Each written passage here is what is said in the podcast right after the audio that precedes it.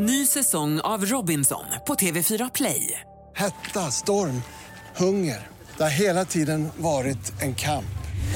Nu är det blod och tårar. Fan händer just nu. Det. är Detta är inte okej. Robinson 2024, nu fucking kör vi!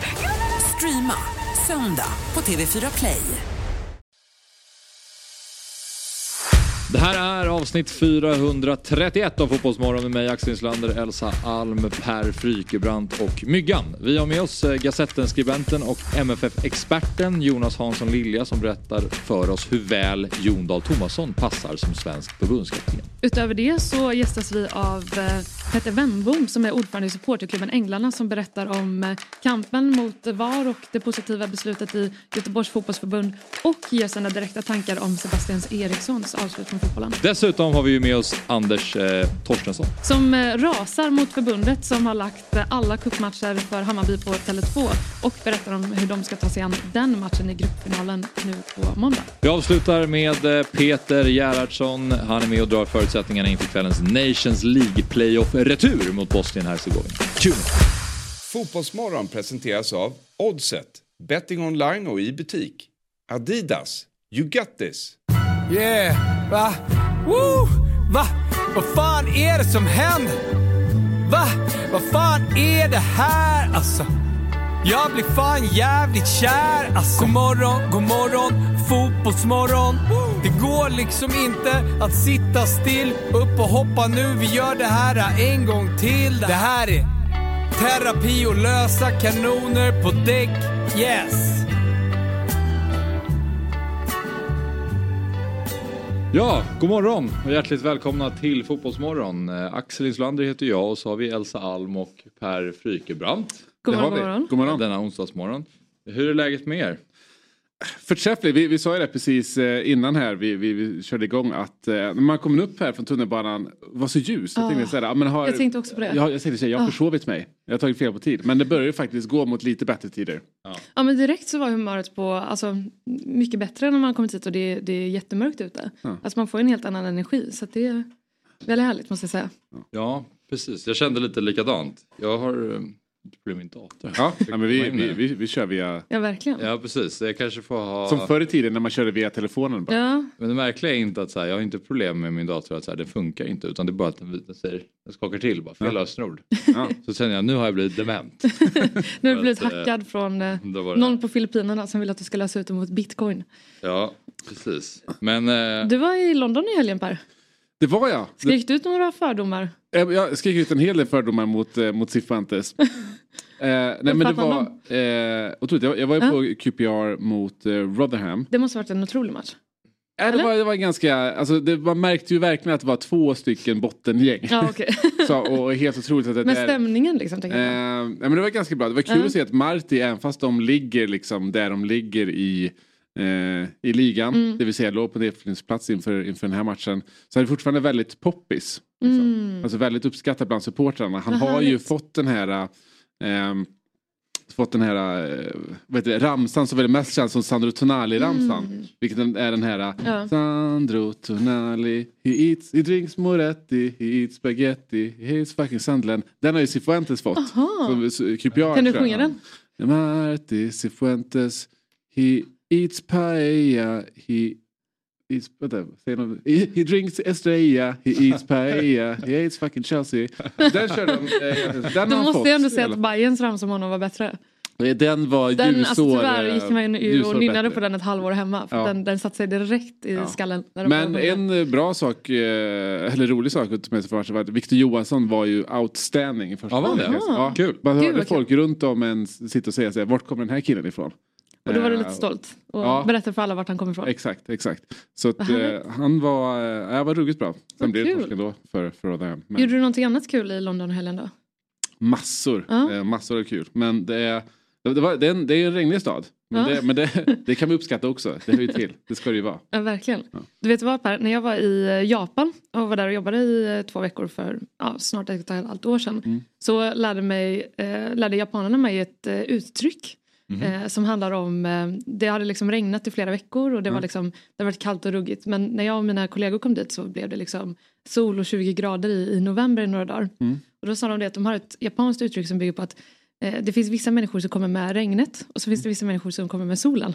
Ja, Ja. Jag, jag eh, vet vilken av dem jag tillhör. Så, så jag brukar säga det när folk brukar klaga på, eller framförallt Stockholm när det klagar på att det regnar i Göteborg. Ja. Att det finns vissa Ah. människor som kommer med solen och det finns andra som kommer med regnet.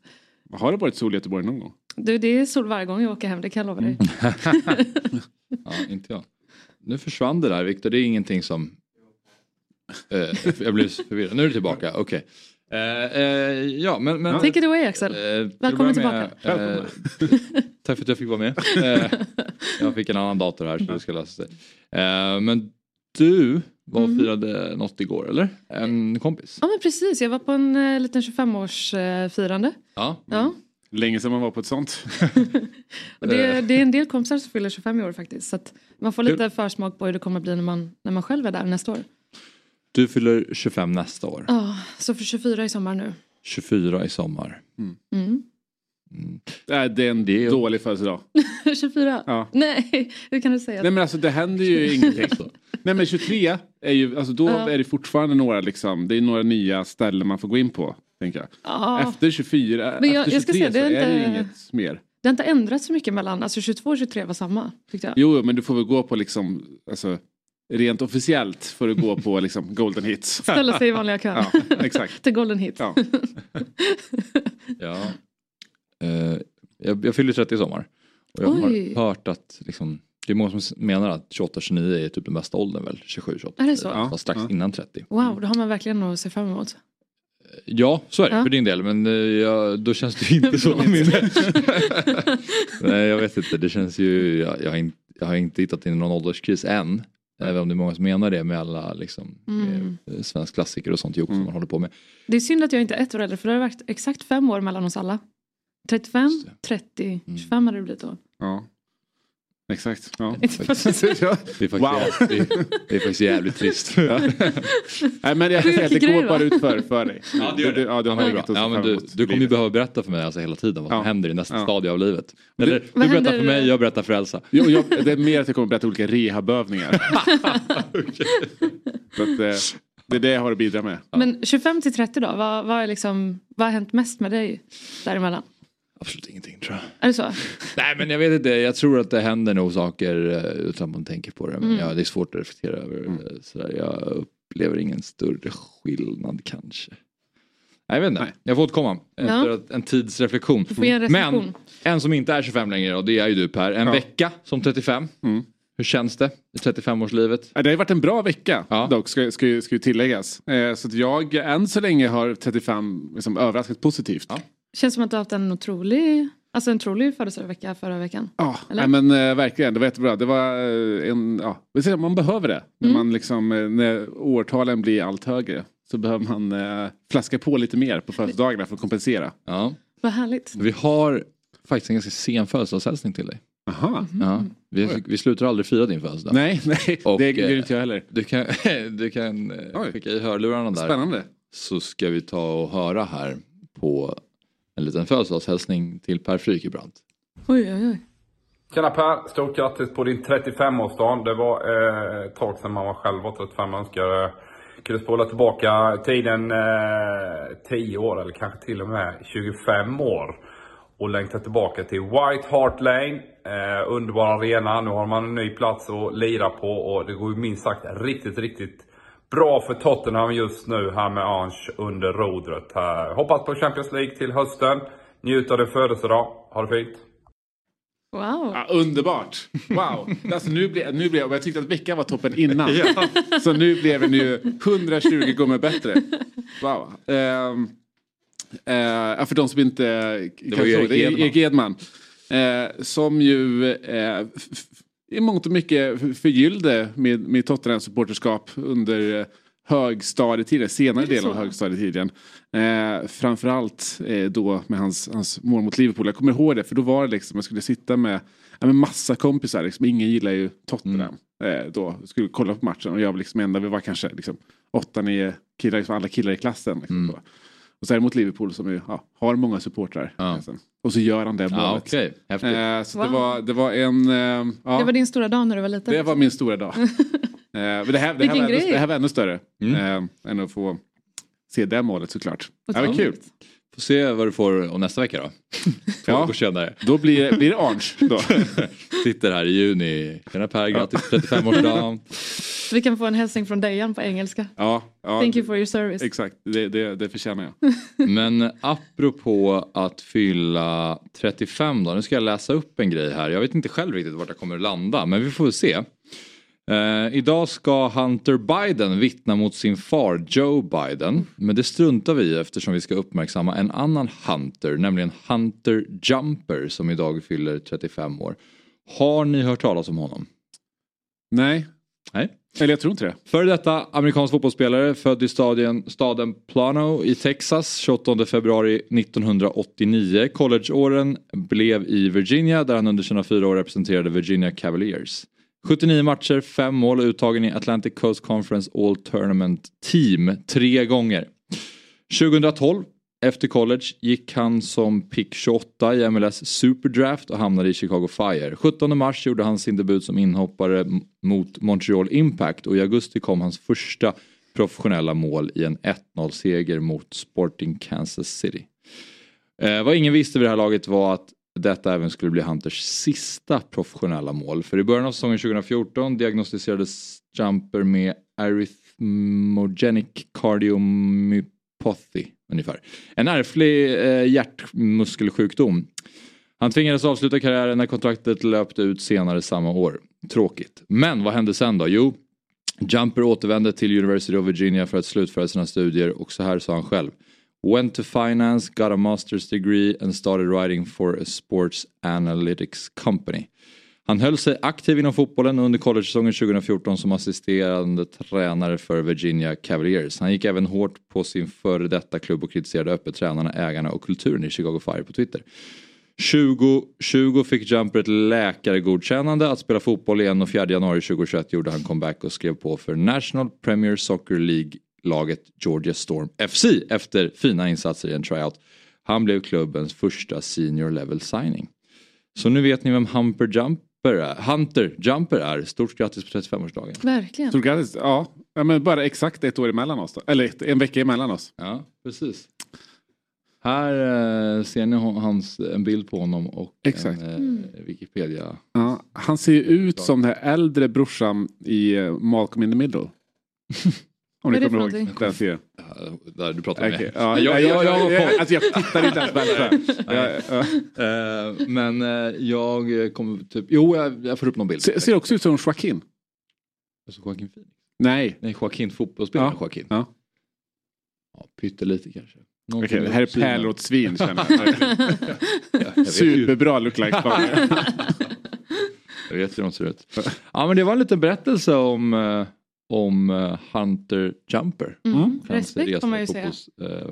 Vilket liv han har levt. Ja och eh, mm. grattis på Kämpat, 35-årsdagen. Eh, vi ska snart gå in på eh, senaste nytt. Jag tänkte bara sticka emellan med eh, mitt Vasaloppsengagemang lite kort. Eh, Ja, vi fick ju höra lite om, om det igår. ja. Så det ska Har du bli... hittat en startplats? Så här är det att eh, jag behöver ju en startplats till årets Vasalopp. Det körs ju på söndag. Och jag har inte någon än. Eh, och Jesper eh, utlyste ju då eh, så här, ni som har någon eller känner någon eh, kontakta oss eller Axel. Och jag, har fått två personer som har kontaktat mig eh, men det har inte riktigt löst sig ännu. Utan de, Ingen med startplats. Nej, det var ju en som hade en kollega som, som kanske sk- var öppen för det och så var det en annan som kände någon som skulle kolla. Sådär, Så att jag väntar på att de ska återkomma. Men Lite lösa trådar. Lite lösa Ja. trådar så jag har fortfarande ingen. Eh, så att jag vill återigen bara då säga att om det är någon som kan hjälpa mig att lösa en startplats till söndag så vore jag väldigt tacksam för att det vore väldigt kul att köra. Eh, Det är ju 100-årsjubileum för Vasaloppet i år så då vill man ju Ah. verkligen eh, vara Just det, så Både det drog- Vasaloppet och Allsvenskan alltså? Ja, Vad häftigt. 1924 för Wow, 1924 var ett stort idrottsår i Sverige. Verkligen. Otroligt. Verkligen. Eh, Men okej, vad vad är då anledningen till att du inte har en startplats? Är det att du inte... För jag kan inte är det att man inte har anmält sig? Nej, alltså när jag, kör, när jag körde förra året så anmälde jag mycket tidigare. Nu så tänkte jag så ska jag åka eller inte? Och sen så tänkte jag, men jag, jag åker nog i höst. I höstas så tänkte jag, men jag, jag åker. Mm. Eh, men då finns det inga start- startplatser. Då pratar jag ju då med Tobias Wimnell som gör fantasy-programmet med mig. Mm. Och han har ju åkt, det här blir han ska åka, det här blir hans nionde gång som han åker så han har ju åkt hur många gånger som helst. Och då sa han vänta till sista veckan. Då kommer det finnas hur mycket startplatser som helst. Folk vill bara bli av med dem, folk som är sjuka och liksom har skadat sig Hur eller kalla bli om det här fötter. inte löser sig nu? Och de kommer sälja dem billigt, väldigt billigt. Så går man in då på startplatser.se och kollar. Noll. finns noll köp eller säljes. Det är bara köpes, köpes, köpes. Jag söker startplats, jag söker startplats, jag söker startplats. Och alla är så här, jag är beredd att lägga 4 000, 5 000. Ja. Och det kommer ju inte jag göra. Nej. Det känner jag inte att jag är Hur arg är du på-. Nej men jag har ju fortfarande fortfarande förhoppningen om att det löser sig. Men Ja. det ligger ju lite på eh, Vinell här att det, att det ska lösa sig. Ja, det är upp till honom nu att fixa det. Faktiskt. Eh, Har du bokat tåg och sånt? Du? Har du bokat tåg och sånt? Eller du kör bil? Ja, ja, alltså bil och, eller resa och boende har jag Ja. fixat. Du åker upp även om du inte har någon liksom dagen innan? Eller två dagar innan? Ah. Eller hur gör du? Jag, jag vet, När är ja. deadline skulle du säga till att fixa en startplats? Men innan veckan, alltså innan fredag liksom, Ja. vore det skönt att ha. Då jobbar vi in, då jobbar vi in Ja, verkligen. Ja. men det här får vi lösa till Axel. Nej, men, och. Men du får lägga ut på sociala medier också. så Ja, jag ska göra det. Jag ska göra det. och- Men just nu så kör jag, jag hoppas ju fortfarande på de här som har kanske gett mig. Men eh, Jesper eh, kallade ju mitt Vasalopp förra året, året igår för ett fiasko. Och eh, jag fick ju väldigt mycket hån och eh, glidningar och eh, sådär eh, förra året av eh, Jesper och David och många andra. Ja. Eh, över hur det såg ut och så vidare. Och eh, jag tänkte bara berätta själv lite ur mitt eget perspektiv förra året som jag inte har gjort riktigt. Eh, för att få bemöta kritiken. Det här blir min lilla presskonferens. Eh, där jag liksom Take it away. jag är ställd mot väggen och nu ska jag berätta hur det egentligen var. Nej men till att börja med då så eh, är det ju så att det, det börjar klockan åtta. Och eh, jag och Patrik som jag åkte med tänkte att men det är ganska lugnt om vi är där vid sju. Vi kanske åker så här 5.30 eller någonting från Mora till Sälen eller eh, vid sex liksom. Det tar en dryg timme att åka till Sälen. Räknar inte med köerna då riktigt. eh, och vi kör dessutom fel. Så att vi har en bild på en GPS. Ja vänta vi kan vänta med den kanske. Vi har en bild på en, eh, här har vi då när vi Oj. står här. Alltså det här är, det är inte långt kvar till Vasaloppsstarten här. Men för er som tittar då så är det att klockan är här typ 07.09. Det står där nere 07.42. Ja, det där är när man ska Ah, vara okej, framme. Ja. Att då, då står det att man är framme 07.42 och sitter i bilen och jag är superstressad. Ja. Jag tänker, det här, jag ska göra en klassiker, det här är första anhalten. Jag kommer, se alltså, bommar jag Vasaloppet nu för att jag missar starten, det är ju så genant. Jag kan också se med dig framför dig här. Du sitter där lite tyst men liksom vaggar lite fram och tillbaka. Väldigt riktigt, väldigt Ja, men riktigt. Väldigt- Var du ensam i bilen? Eller? Nej då, nej då, vi var flera liksom. Det var jag och Patrik som skulle åka också. Ah. Eh, och sen min eh, sambo och min mamma också som skjutsade. Men nästan ännu värre då när man är flera i bilen. Att man inte kan vara liksom lite ensam med sin ilska där. Nej, det var en, en, ett enormt stresspåslag. Ja, ja. Alltså bara så, så jag, eh, och den där, det var ju inte så att den tickade neråt att det är så här, vi är framme vid halv istället. Nej. Utan den gick ju bara uppåt. Så till slut så det där är ju en bild tagen lite innan vi, alltså som faktiskt kliver ur bilen. Ja. Eh, så jag tror att den stod på kanske 07.55. Det var kö också eller? Det var ju över kö, alltså det, det gick, bilen rörde sig inte. Alltså vi stod helt still. Oj. Och jag kände att jag kommer missa Vasaloppet. Mm. Fy fan. Och då börjar man googla då, när kan man senast komma till starten? Och då har vi ju en eh, till bild där jag har ringat in då att det står att man ska vara på plats, här har du då, så här går starten till och så står det Du måste vara på plats i ditt startled senast 7.45. Viss kö kan uppstå, var ute i god tid. Det här kollar du alltså upp medan du satt i kö? Ja, ja. Åh. Och eh, stressen blev inte mindre då. Okej, jag kommer absolut inte kunna åka Vasaloppet för jag kommer inte vara framme vid 07.45. Mm. Så jag, eh, vi, eh, eftersom bilen står still, men vi är ju mitt på vägen, så eh, plockar jag ut skidorna och lägger dem liksom på axlarna och börjar springa längs med alla bilar. Oj, det är flera som gör det, så vi är liksom en liten En klunga. en liten klunga som kutar med skidorna i handen eh, mot Vasaloppsstarten. hur långt... Eh, hur, Sprang kanske två kilometer eller något. ja, men, Jäklar. Eh, Så att uppvärmningen var gjord kan man det är säga. bra. Det är Ja. bra. Eh, och eh, jag... Ingen jättebra start med andra ord. Nej, hemsk. Och jag, och jag vet inte, sådär, man kommer fram till en parkering och bara så, vänta, ska jag upp, ska jag höger eller ska jag vänster? Jag vet inte ska, jag fråga någon, så här, vart, var fan är starten någonstans? Man tycker att man borde se det när man kommer fram, men jag var ju så stressad. Men till slut då, så kommer jag väl fram vid 07.56 kanske. Och eh, jag blir insläppt i eh, startledet. Eh, och det här är, det är ju helt smockfullt och vi startar ju längst bak eftersom det är första loppet. Så vi står ju alltså sist av alla i hela Vasaloppet. Eh, jag och Patrik. Och här ser vi då bilden till vänster, här är första backen. Eh, så här har man ju åkt bara några hundra meter. Och här, Alltså ni ser mig och Patrik då längst bak. Det är väl kanske så här 20 pers som vi har bakom oss. Det är verkligen, vi... det är verkligen allra längst bak. Annars är vi Och det är väl hur många som helst som åker? Ja precis, det är väl, vad kan det vara, 15 000? Jävlar. Ja, ehm, så vi är ju sist i Vasaloppet eh, från början. Och det finns ju också stress då att när går repet? Kommer man hinna? Ja. Man kommer ju inte framåt. Mm. Och det går ju extremt långsamt. Man kan inte ta sig förbi, förbi folk liksom. Ja, Exakt. Det Men när är du står så här och har Ja. liksom ja, men 15-20 pers bakom dig. Är du inte lite då sugen på att bara ställa dig sist bara för att kunna säga att jag har varit sist i Vasaloppet? Jo, jo Så jag har det, legat sist. ja, var- absolut. Det, fanns ju, det finns någonting i det. Som hade varit kul. slog dig. Men jag var för stressad för att känna nu ska jag backa lite här. Jag ville bara fram.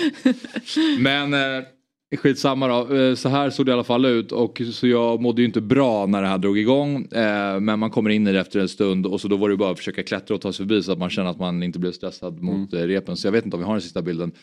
Där man kan se, här är då placeringen. Där uppe började man eh, efter första och sen har vi ju liksom jobbat oss sakta men säkert neråt. Så landar man på 8223 plats då. Ja men det här ger ju lite annat ljus på din uh, insats ändå. Lite annat säga. perspektiv har Ja verkligen. Alltså Wow. med tanke på vilket fiasko du undvek så blev ju det riktiga fiaskot mycket mindre. eh, å andra sidan, det är inte så många placeringar du klättrade. Nej, men det, det är 1600 eller någonting Ja, kanske. ja. Kan man säga att du är liksom topp 8000 skidåkare i Sverige? Det är han ju uppenbarligen inte. Eftersom att det Nej, är men, eh, efter... 8200.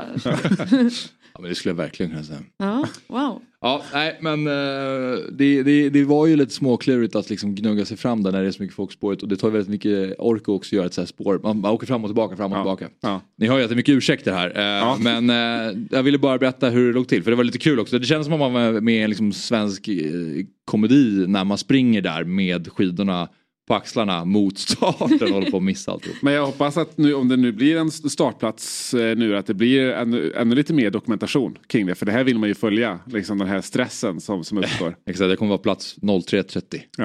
eh, vid starten och bara sitta i Längst bilen. fram. Ja, längst fram. Nej, Nej, men men jag- verkligen, du får ju liksom komma tillbaka nästa vecka och ge en... eh, Ja, Du ska vara den enda En som har legat både sist och först i. Vasaloppet inom loppet av ett år. Nej men förra årets tid räcker till att man får flytta fram två eller tre startled i alla fall. Mm. Och om man dessutom tar sig längst fram i startledet så kommer man, då, alltså, då undviker man väldigt många tusen människor. Eh, Så jag tror att det kan hjälpa ganska mycket Mm. för att eh, kunna ta sig fram lite snabbare.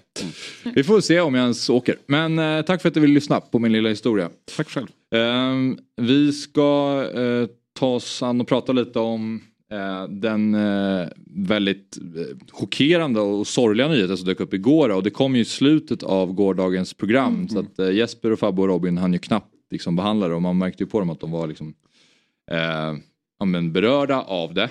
Och det är ju självklart för det blev man ju verkligen när man fick höra då om Kristoffer Olsson att han eh, drabbas av någon form av akut hjärnsjukdom och eh, ligger eh, medvetslös i respirator och vårdas på sjukhus i, i Danmark. Ehm, det finns ju inte så mycket att, att liksom säga om det för vi vet inte mer i dagsläget än, än det här. Men jag vill ändå lyfta upp det igen eh, och fråga er liksom vad era reaktioner när det hände och vad ni tänker om. Ja, men för, för, det är ju enormt obehagligt, speciellt när det går så snabbt. Det var ju bara några veckor sedan som han var med här i, i Fotbollsmorgon. Men det är ju en... Ett, liksom, e, e, ännu ett uppvaknande kring att fotbollsspelare bara är helt vanliga människor.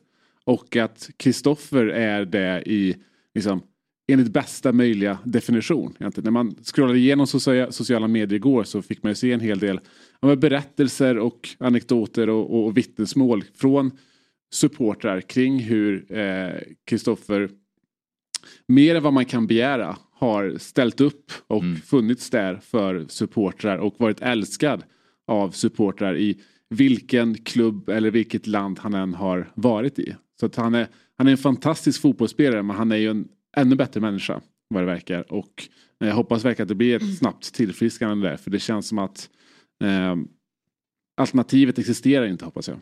Mm.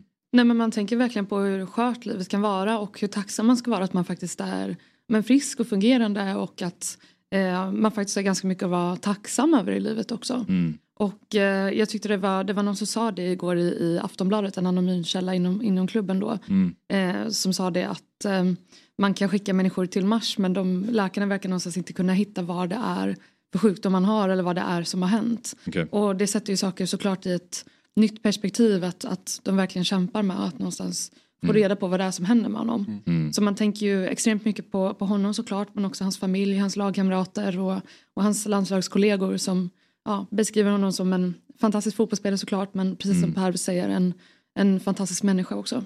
Mm. Ja, det var faktiskt en av de första intervjuer som jag gjorde när det var inför eh, derbyt AIK-Hammarby 2019. Eh, nej, det var, var ju, nej, det var ju guldåret, det var 2018 såklart.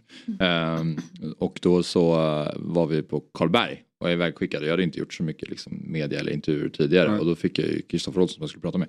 Eh, och han var ju, alltså, var så, man är ju lite nervös då liksom och spänd och så här, vad ska, vad ska, vad ska man ställa frågor? Men han var så himla avslappnad och väldigt, väldigt tillmötesgående och väldigt trevlig vilket gör att man själv blir väldigt mycket mer avslappnad kring det och vi kunde liksom ha, jag tyckte det var en bra intervju ändå. Ett Där sånt lugn som smittar kanske. Ja men det var verkligen så. Och sen hade vi med oss honom i Fotbollsmorgon eh, här för bara några veckor sedan och pratade med honom under deras eh, läger och han är ju, ja men verkar ju, jag känner ju honom inte men han verkar ju vara en super eh, person. Verkligen. Mm. Han är ju också en fotbollsspelare som man har, eh, alltså som, som väldigt intresserad svensk fotbollssupporter, en, en, en väldigt stark relation till just också eftersom att man har varit med genom hans karriär så himla länge. Eftersom han, han var ju med i Blågula drömmar. Mm. Eh, och eh, jag menar, redan där fick man liksom så stark liksom, affektion till honom. Så Mm. man, man, han är en sån fotbollsspelare som man också har ett extra starkt band till.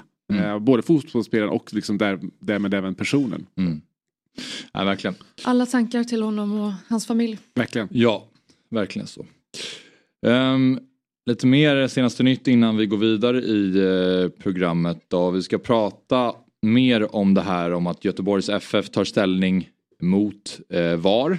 Vilket klubbades igår på distriktets eh, årsmöte. Men eh, du som, som blåvit Elsa, Ja. ganska glad över det här kan jag tänka mig. Jo men eh, som sagt jag var ju på lite fest igår och eh, man kan ju verkligen säga att det beställdes in lite några extra öl och en liten till bit tårta när man fick eh, det här beskedet så att säga. Fantastiskt roligt och jag tycker också att det, det var ju en eh, Bert eh, Andersson som är vice ordförande i Svenska fotbollsförbundet men dessutom ordförande i Göteborgs fotbollsförbund. Eh, han har ju tidigare uttalat sig ja, men, eh, för styrelsen som yrkade avslag på den här motionen och sådär. Eh, och jag tyckte det var också fint att han sa i Sportbladet sen att eh, det här är en seger för medlemsdemokratin. Och jag håller verkligen med för att eh, i det här fallet så såg vi ett högre deltagande än vi brukar göra på det här mötet. Vi såg att det någonstans enade eh, både liksom Gais, ÖIS och Blåvitt eh, som faktiskt gemensamt gick ut i den här motionen. Eh, och man vann liksom en, en majoritet. Och eh, det är fantastiskt fint för det, det är det svensk fotboll någonstans ska vara. Det ska vara medlemmarna som någonstans beslutar om svensk fotbolls framtid och lägger en inriktning. Så att, eh, fantastiskt glad över det här eh, beskedet. Väldigt, väldigt glad. Mm.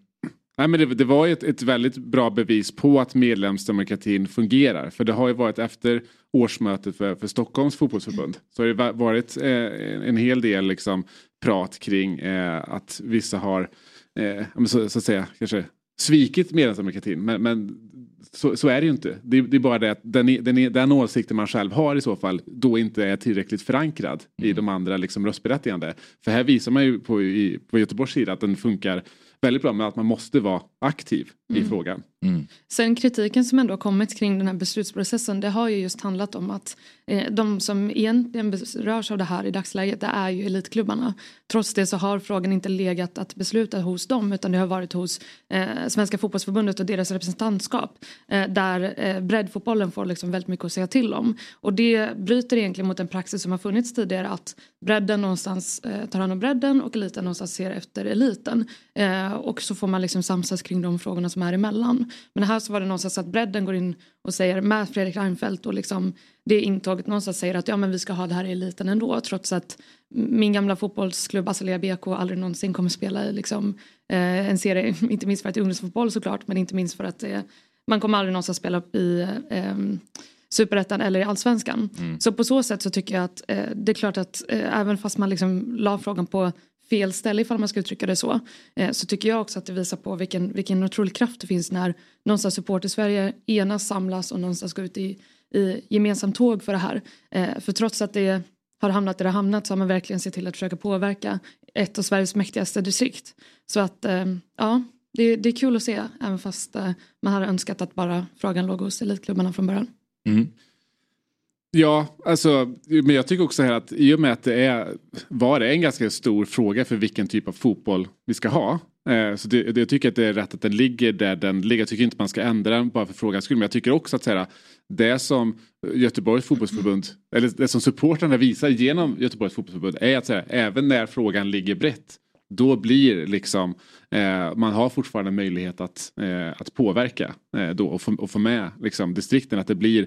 Eh, så, Det jag tycker blir fel någonstans det är bara det att eh, eh, det var ju fortfarande så att eh, elitklubbarna skulle betala för det. Eh, och vi skulle någonstans se att det här ifall vi inför liksom samma version som vi har i Norge som har kostat liksom mellan 12 till 18 miljoner och som har kritiserats väldigt starkt för att faktiskt inte fungera. Vi pratar om väldigt långa tider när man ska vänta på beslut och sådär.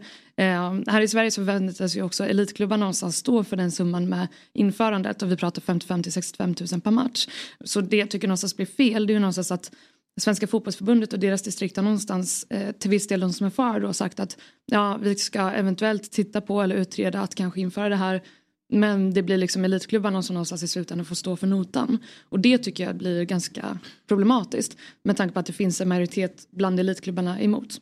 Fast det, det vet vi inte än. Fast det är ju det som har varit uppe för diskussion. Det är ju det som eh, alla elitklubbar någonstans har haft i sin argumentation på årsmötena. Att det blir väldigt fel. Jag vet att Robert Falk exempelvis var ute och, twittrade om det bland annat. Att eh, ja, det är konstigt om man skulle införa vägtullar i, i Örebro men de i Kalmar någonstans skulle få bestämma för det Mm. fastän man skulle liksom betala för det där. Så att jag menar det är någonstans den argumentationen som elitklubbarna har fört och jag tror inte att det är Jo, att det är argumentationen utan, eh, emot, utan det, grund. det, det, det, så är det ju. Men att det finns ju inget förslag på bordet där det skulle vara så. För i, i många av de andra länderna som är jämförbara med Sverige så har ju liksom kostnaden förts över på, eh, på, eh, på till exempel tv-bolagen. Eh, så det finns ju en, eh, jag håller med lite i liksom det som eh, till exempel BP sa att det är väldigt svårt att ta ställning till ett, ja, ett förslag som inte finns än. Sen så ska man fortfarande kunna ha den här liksom, omröstningen och kunna vara emot vad ändå. Men det blir svårt att liksom, eh, gå in på detalj i ett förslag när förslaget inte. Jag fattar vad du menar. Morgon, god morgon, fotbollsmorgon! Woo! Adidas har hoppat på tåget och är nu med och möjliggör Fotbollsmorgon och det är väldigt roligt. Och de presenterar dessutom nu en neurovetenskaplig studie kring de negativa effekterna av press som atleter utsätts för och huruvida det är några skillnader på idrottare inom elit och amatörnivå. Jesper Hoffman, jag tänker så här, i vilket sammanhang, idrottsmässigt sammanhang då, då eh, har du upplevt som mest press? Jag är ju en golffantast och varje gång man stegar upp på den kortklippta delen av golfbanan, nämligen greenen, så är det ju press. Och jag spelar ju mycket klubbmästerskap ute på den lokala golfbanan som jag tillhör och då är det extra press när eh, enmetersputtarna ska rullas i. Mm. Jag känner igen det där. Jag känner igen det mycket väl. Om det är så att Jesper, du vill veta mer om den här studien då kan du ta del av den via adidas.se slash yougottes eller klicka in på deras YouTube-kanal för att bland annat se då, apropå golf, Ludvig Åberg hanterar pressen under avgörande putt. Mycket spännande. Den måste jag verkligen ta del av. Tack till Adidas som är med och sponsrar Fotbollsmorgon. Morgon, god morgon, fotbollsmorgon! Woo! Men eh, nu över till eh, Malmö. Eh, Sverige har eh, fått en ny förbundskapten äntligen och uppdraget har ju tilldelats eh, Jon Dahl Tomasson då. Och eh, ingen grupp i samhället har så bra koll på JDT som Malmöiterna. Inte 08-packet står det här, inte mediemupparna, inte vi. Vi är väl både 08-packet och mediemupparna i och för sig. Och 08 får stå för dig Axel. Ja, Du jag sitter då. med Värmland och Göteborg här. ja, det du rätt. Bland eh, malmöiterna är det få som har eh, följt den nya förbundskaptenen närmare än Jonas Hansson Lilja. Reporter på nyhetssajten Gazetten som rapporterar om Malmö FF. Eh, god morgon Jonas, hur är läget? God morgon, god morgon. Jo, det är, det är ganska bra här. Va? Det, jag är nog också medium men uh, utöver det. Ja, Bra. Bra, då är vi fyra mediumuppar här. Men eh, du, eh, du har ju länge följt eh, MFF eh, nära och eh, vi tänkte om vi ska börja prata lite om eh, Tomasson då. Vad, eh, hur, hur, beskriv honom som tränare, hur upplever du honom som tränare? Ganska, eller inte till och med, inte bara ganska, utan väldigt influerad av den nederländska fotbollen. Han spelade det i många år. Eh, han har ju sin assisterande tränare därifrån. Så han är ju ganska, i det avseendet är det ganska, spelar han ganska optimistisk fotboll. Han är mycket kortpassningar, han hatar dribblingar, eh, älskar unga spelare. Sen så märks det också ibland att han är en, en ganska... Han, han, kan växla det med att vara cynisk också. Så när Malmö vann SM-guld 2020, liksom, det var Jonas Knudsens långa inkast som skaffade Mm. 10-15 extra poäng. Eh, och han ville ha en storköttig anfall och så också. Så han, han hade någon ursprungsidé om att vara väldigt inriktad mot det vi kanske kallar en, eh, vad ska vi säga, icke-cynisk fotboll. Men sen skulle blanda han in det med, med, med andra inslag. Eh, Det var väl kanske det som stack ut mest med hans som tränare. Så lite svårdefinierad någonstans, alltså att han anpassar sig lite efter motstånd eller vad, kan du utveckla? Jag tror han anpassar sig rätt mycket efter vad han har att tillgå. Så han har någon drömbild, det här vill jag verkligen uppnå. Men sen så, så här, helt plötsligt kanske han måste starta med Frans Olsson som mittback för att det är coronasäsong och Daniel Andersson inte har köpt en tillräckligt bra tredje mittback. Slänger han in honom för att, för att kötta lite. För att då tänker jag, ja, men det här, är- det här är bäst resultat för dagen. Så om man säger att han alltid har det här långsiktiga målet men kan alltid ändra det liksom från dag till dag hur, hur man ska uppnå det. Kanske en bra förklaring. Hur irriterande är det så att som, som skåning få höra att liksom han kommer in och nu ska prata engelska i det svenska omklädningsrummet? Så tur väl är så är jag ju kalmarit. Ja, Eh, så jag, eh, men eh, om man ska vara ärlig, hans, hans danska är inte den mest lättförstådda och det blir framförallt krångligt för att han har en humor så att varje gång, så, han han ska alltid dra ett par skämt på varje mediaträff och det är ingen som fattar skämtet. Liksom- Relaterar. och så blir det liksom bara tystnad och folk och liksom sen så blir blir det awkward för honom sen. Så man bara, men ja, skämten kan han faktiskt lägga av med. Men eh, utöver det så, jag skulle uppskatta att när jag sitter och lyssnar på honom så uppskatt, så kanske jag fatt, uppfattar 80 procent och sen så uppfattar jag ytterligare 10 procent när jag sitter och transkriberar. Men det är alltid de där 10 procenten man bara måste slänga bort. Det är där skämten ligger. Ja, precis. Ja. En sak som man gärna inte får sluta med på presskonferenser dock det är ju eh, Jag kommer ihåg eh, sommaren 2021 när Göteborg mötte Malmö borta och eh, Marcus Berg får en, eh, en spark i bröstet av eh, Gvargis och eh, Oskar Wendt tar maxlöpning på 50 meter för att eh, få huvuddomaren att notera detta. Och eh, JDT är väldigt upprörd sen på presskonferensen och drar ut en stillbild som visar på att eh, händelsen någonstans påbörjas utanför straffområdet. Men det följs ju in så att han, han liksom har ju inte med på att det faktiskt slutar i straffområdet sen. Men eh, det hade varit underbart om han kom och dök upp med lite stillbilder på olika eh, domarbeslut sen även på landslagsnivå. Ja, alltså generellt så var han, han är inte det roligaste tränaren i intervjuer, men han har sådana konstiga saker. Eh, det var också när de mötte Raiders borta och han bara, tror du verkligen, tror du verkligen att Malmö FF behöver de här pengarna? Tror du inte Raiders behöver de här med pengarna mer? Och liksom så här, hela skotten bara, vad fan snackar du om? Vad hoppar du på Rangers för? Eh, Så ibland så händer det så att han gör saker som blir omtalade ganska många år efter. Men om man ska dra en generell linje så är han kanske inte den mest citatvänliga utöver det. Du som liksom känner till väldigt väl det materialet han hade att jobba med i, i Malmö och också känner till liksom, den svenska landslagstruppen. Hur väl tycker att den passar med, med, med hans sätt att se på fotboll? Ja, men det passar väl ganska, alltså framförallt så var det någonting jag gjorde i Malmö FF så var det väl lite grann så här att om det fanns en äldre spelare och en yngre spelare, framförallt en yngre egenproducerad spelare, då valde han alltid en yngre egenproducerad. Skulle jag liksom så här, om man ska hårdra det. Eh, och det behöver väl kanske landslaget nu, framförallt kanske supportrar och så kanske känna att det kanske inte är dags för Martin Olsson att spela med. Men där tror jag faktiskt att han är duktig på att så bara skita i, ja men du, du är rutinerad och kanske en ledare för gruppen men jag måste få in någonting yngre. Eh, Så där kommer det passa bra. Om man kollar spelarmaterialet så han utgår ju ofta från en 4-2-3-1. Det är hans, liksom så här, det är det hans Mm. som är han. Men han kan också vara så här, men nu kör vi 3-5-2 för vi möter ett mycket bättre fotbollslag. Okej. Så ha- där är han också hyggligt flexibel.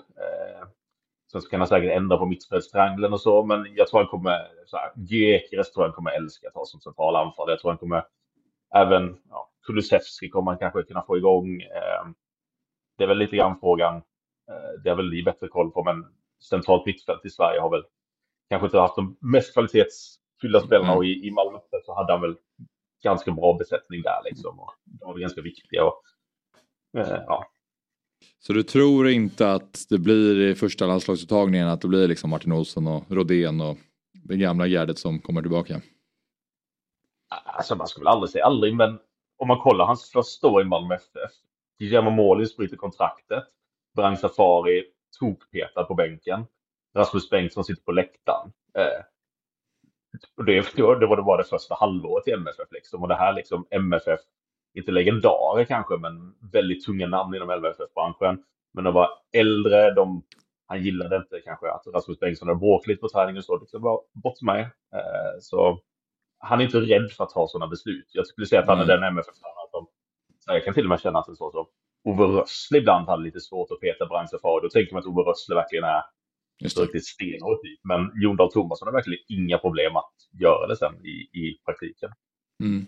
Det låter ju som att det finns förutsättningar för att det skulle kunna bli bra. Vad, vad är din känsla? Jo, jag har en bra känsla. Sen så, alltså, han har ju en... Ibland kan det kännas som att hans fotboll är lite vag. Han bara pratar om principer och så vet man inte riktigt vad de här principerna är. Och sen så, han vill ju lägga rätt mycket tid på träningsplanen och så. Eh, Är det någonting som har varit rätt dåligt genom hans karriär? Alltså han, har, han, har, han vann sina SM-guld, han tog sig till Champions League-gruppspel och så med Malmö. Men det var någonting som inte riktigt funkade så var det att eh, matchcoachningen kändes sådär om vi ska vara ärliga. Jag Okej. såg också något statistik nu från eh, Championship den här säsongen, vilket lag som har tappat flest poäng sista kvarten. Det var liksom så här, de som har tappat flest poäng var Blackburn med 12. Det laget som har tappat näst flest var så här, Rotherham med 5. Och det, det var också lite talande för hur det ser ut i MFF att det var en del eh, ledningar som tappades till oavgjort och det kanske inte var den här superoffensiven i slutet av matcherna det behövdes och man kanske ifrågasatte en del val. Och när man är förbundskapten måste man ju ändå åtminstone vara en godkänd matchcoach. Det har Mm. lite annat tid att jobba med i taktik. Så det var väl det som jag kände nu när jag suttit och tänkt på det. Att, hmm, den, den delen eh, måste bli bättre. Ja, ja det var ju lite oroväckande såklart. Men eh, vi, vi får se. Vi, vi, vi ser till att alltid ha tvåmålsledningar i slutet av matcherna. Ja, det är precis. Det är kanske är det som är lösningen. Och hoppas att vi inte tappar det också. Ja. Men du, lite mer om Malmö FF då inför den här säsongen. Eh, Alla är ju inne på att ni kommer inte ha några problem med att eh, göra vad ni vill den här säsongen och ni vinner SM-guldet i omgång fyra. Eh, vad känner du själv? Hur bra är era Eh, ja. Eh, För det första växer jag upp som Kalmar FF-supporter, även om jag inte är det fortfarande så är jag inte eh, ni, men eh, Malmö FF. Men hur känner jag?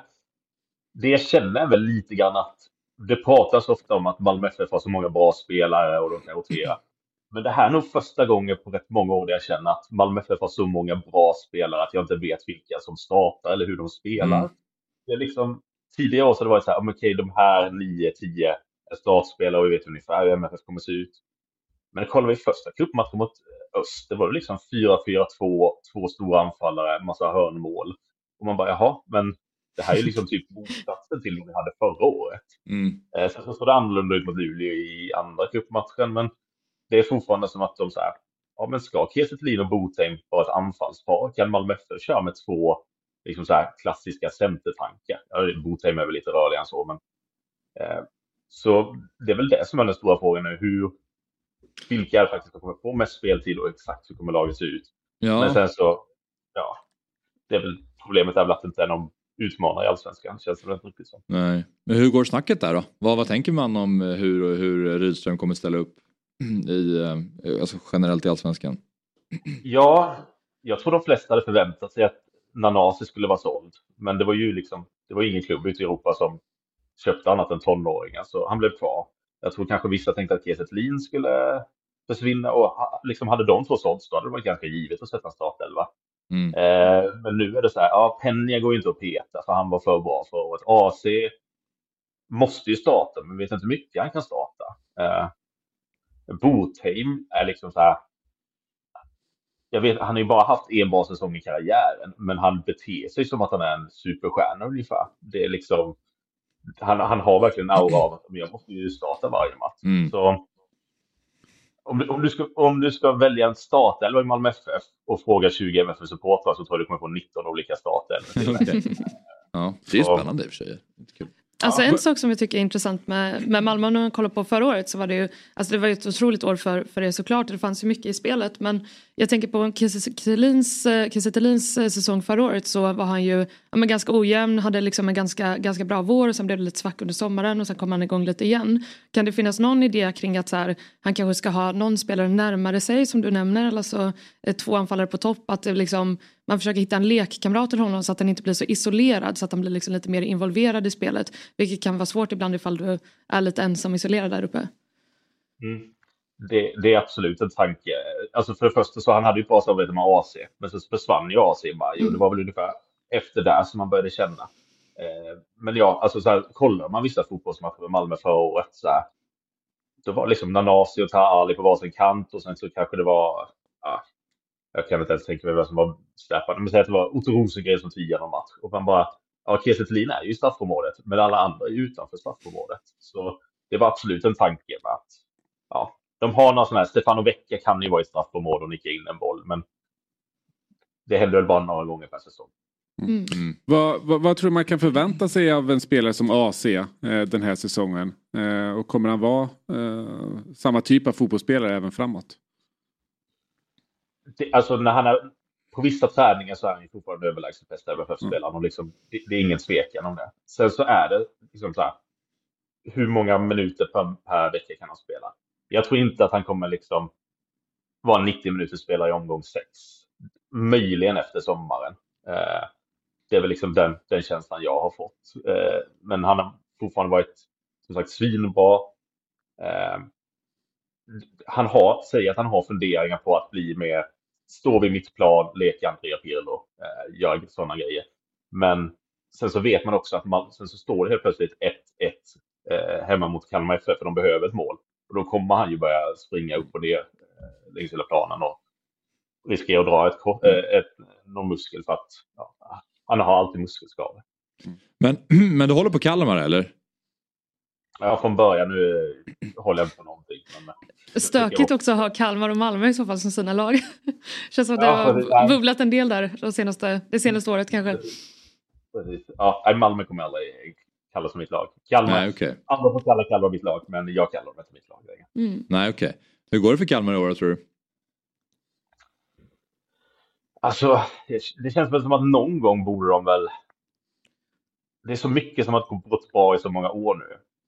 Till slut så tycker jag att de borde sluta lyckas med allting de försöker sig på. Eh, jag vet att Henrik Rydström har gillat att prata om hur dåliga underliggande siffror Kalmar hade förut, alltså hur, hur turliga de var i, i så många aspekter. Eh, de hade Ricardo Friedrich som räddade 5-10 mål per säsong. Så jag skulle gissa en så här medioker elfte plats känns väl ganska realistiskt i år nu.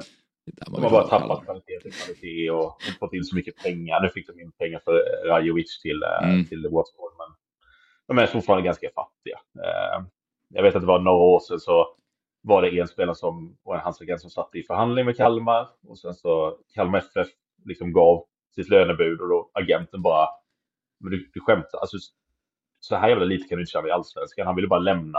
Eh, så det, det, är ofta så förhandlingar sett ut i Kalmar mm. De har inga pengar.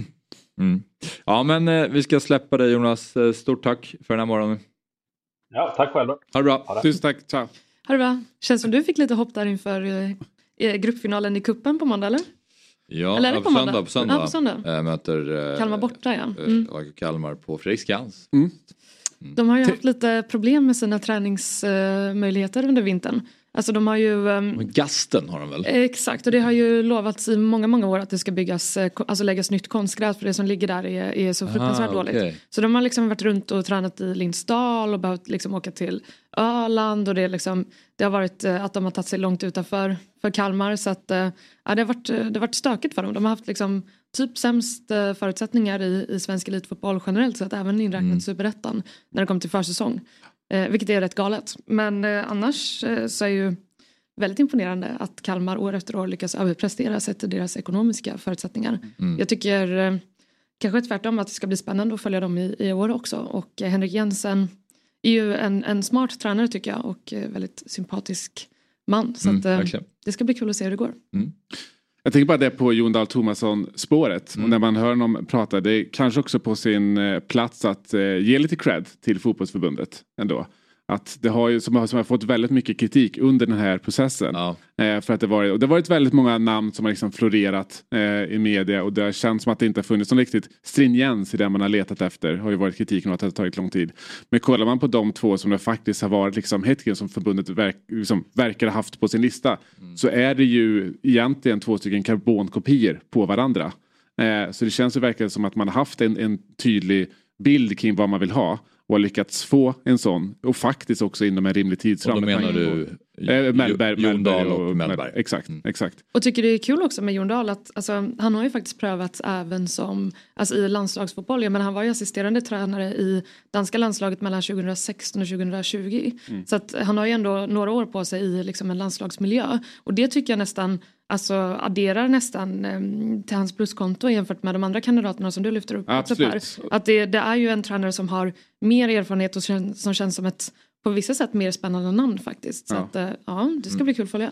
Och vad gäller liksom att han är utlänning, jag menar, den mest framgångsrika tränaren Sveriges eh, herrlandslag har haft var ju utlänning. Eh, och eh, George, jag kommer inte ihåg efternamn typ.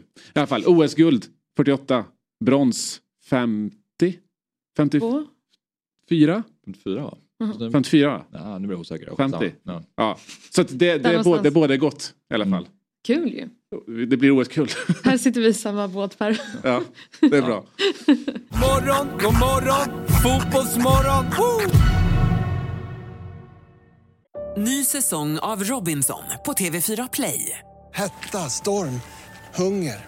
Det har hela tiden varit en kamp.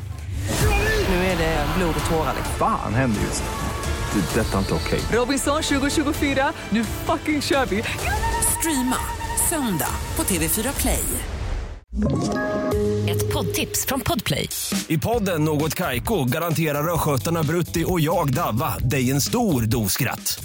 Där följer jag pladask för köttätandet igen. Man är lite som en jävla vampyr. Man har fått lite blodsmak och då måste man ha mer. Udda spaningar, fängslande anekdoter och en och annan arg rant. Jag måste ha mitt kaffe på morgonen för annars är jag ingen trevlig människa. Då är du ingen trevlig människa, punkt. Något Kaiko, hör du på Podplay. Därför är gardinerna. Morgon, god morgon, fotbollsmorgon. Woo! Nu eh, ska vi eh, prata om Stryktipset lite grann här då. Eh, för att andra veckan i rad som det är röda pilar för tittarlaget i Tips-SM.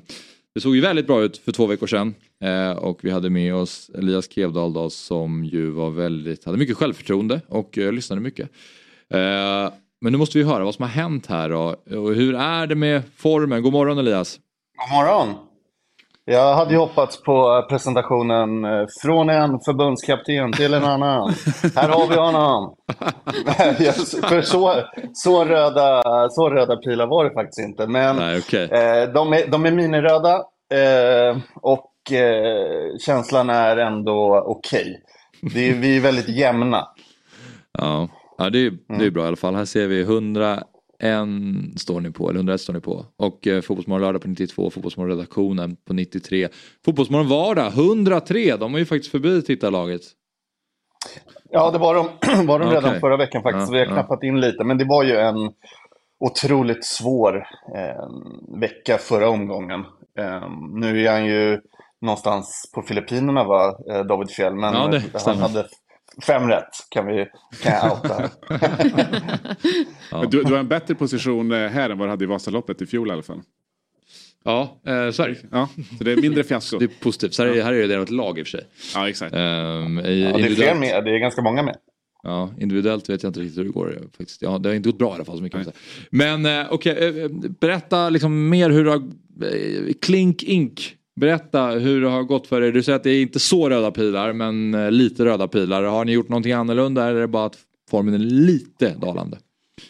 Eh, nej men det var som sagt en svår omgång förra veckan och då pratade vi ihop oss innan. Några av oss valde att gå på Fulham-spåret, några valde att gå på United-spåret bara egentligen för att säkra upp lite. Sen, nu, nu har vi kört, det är, fyra veckor har vi kört.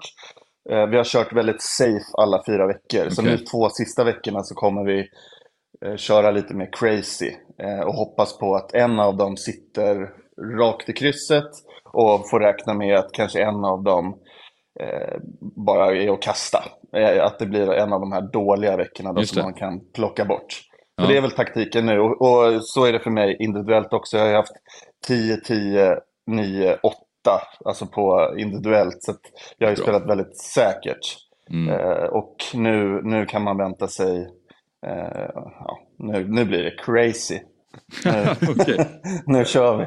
Är det du som ska vara den crazy? Eh, ja, Jon, Jonas i laget, han har varit en crazy hittills. Men, men nu, nu kommer jag vara crazy här eh, sista veckorna. Så att det kan, nästa fredag eller onsdag eller torsdag eller vilken dag jag nu sitter nästa vecka så, så kan det vara så att jag sitter med antingen tre rätt eller tolv rätt.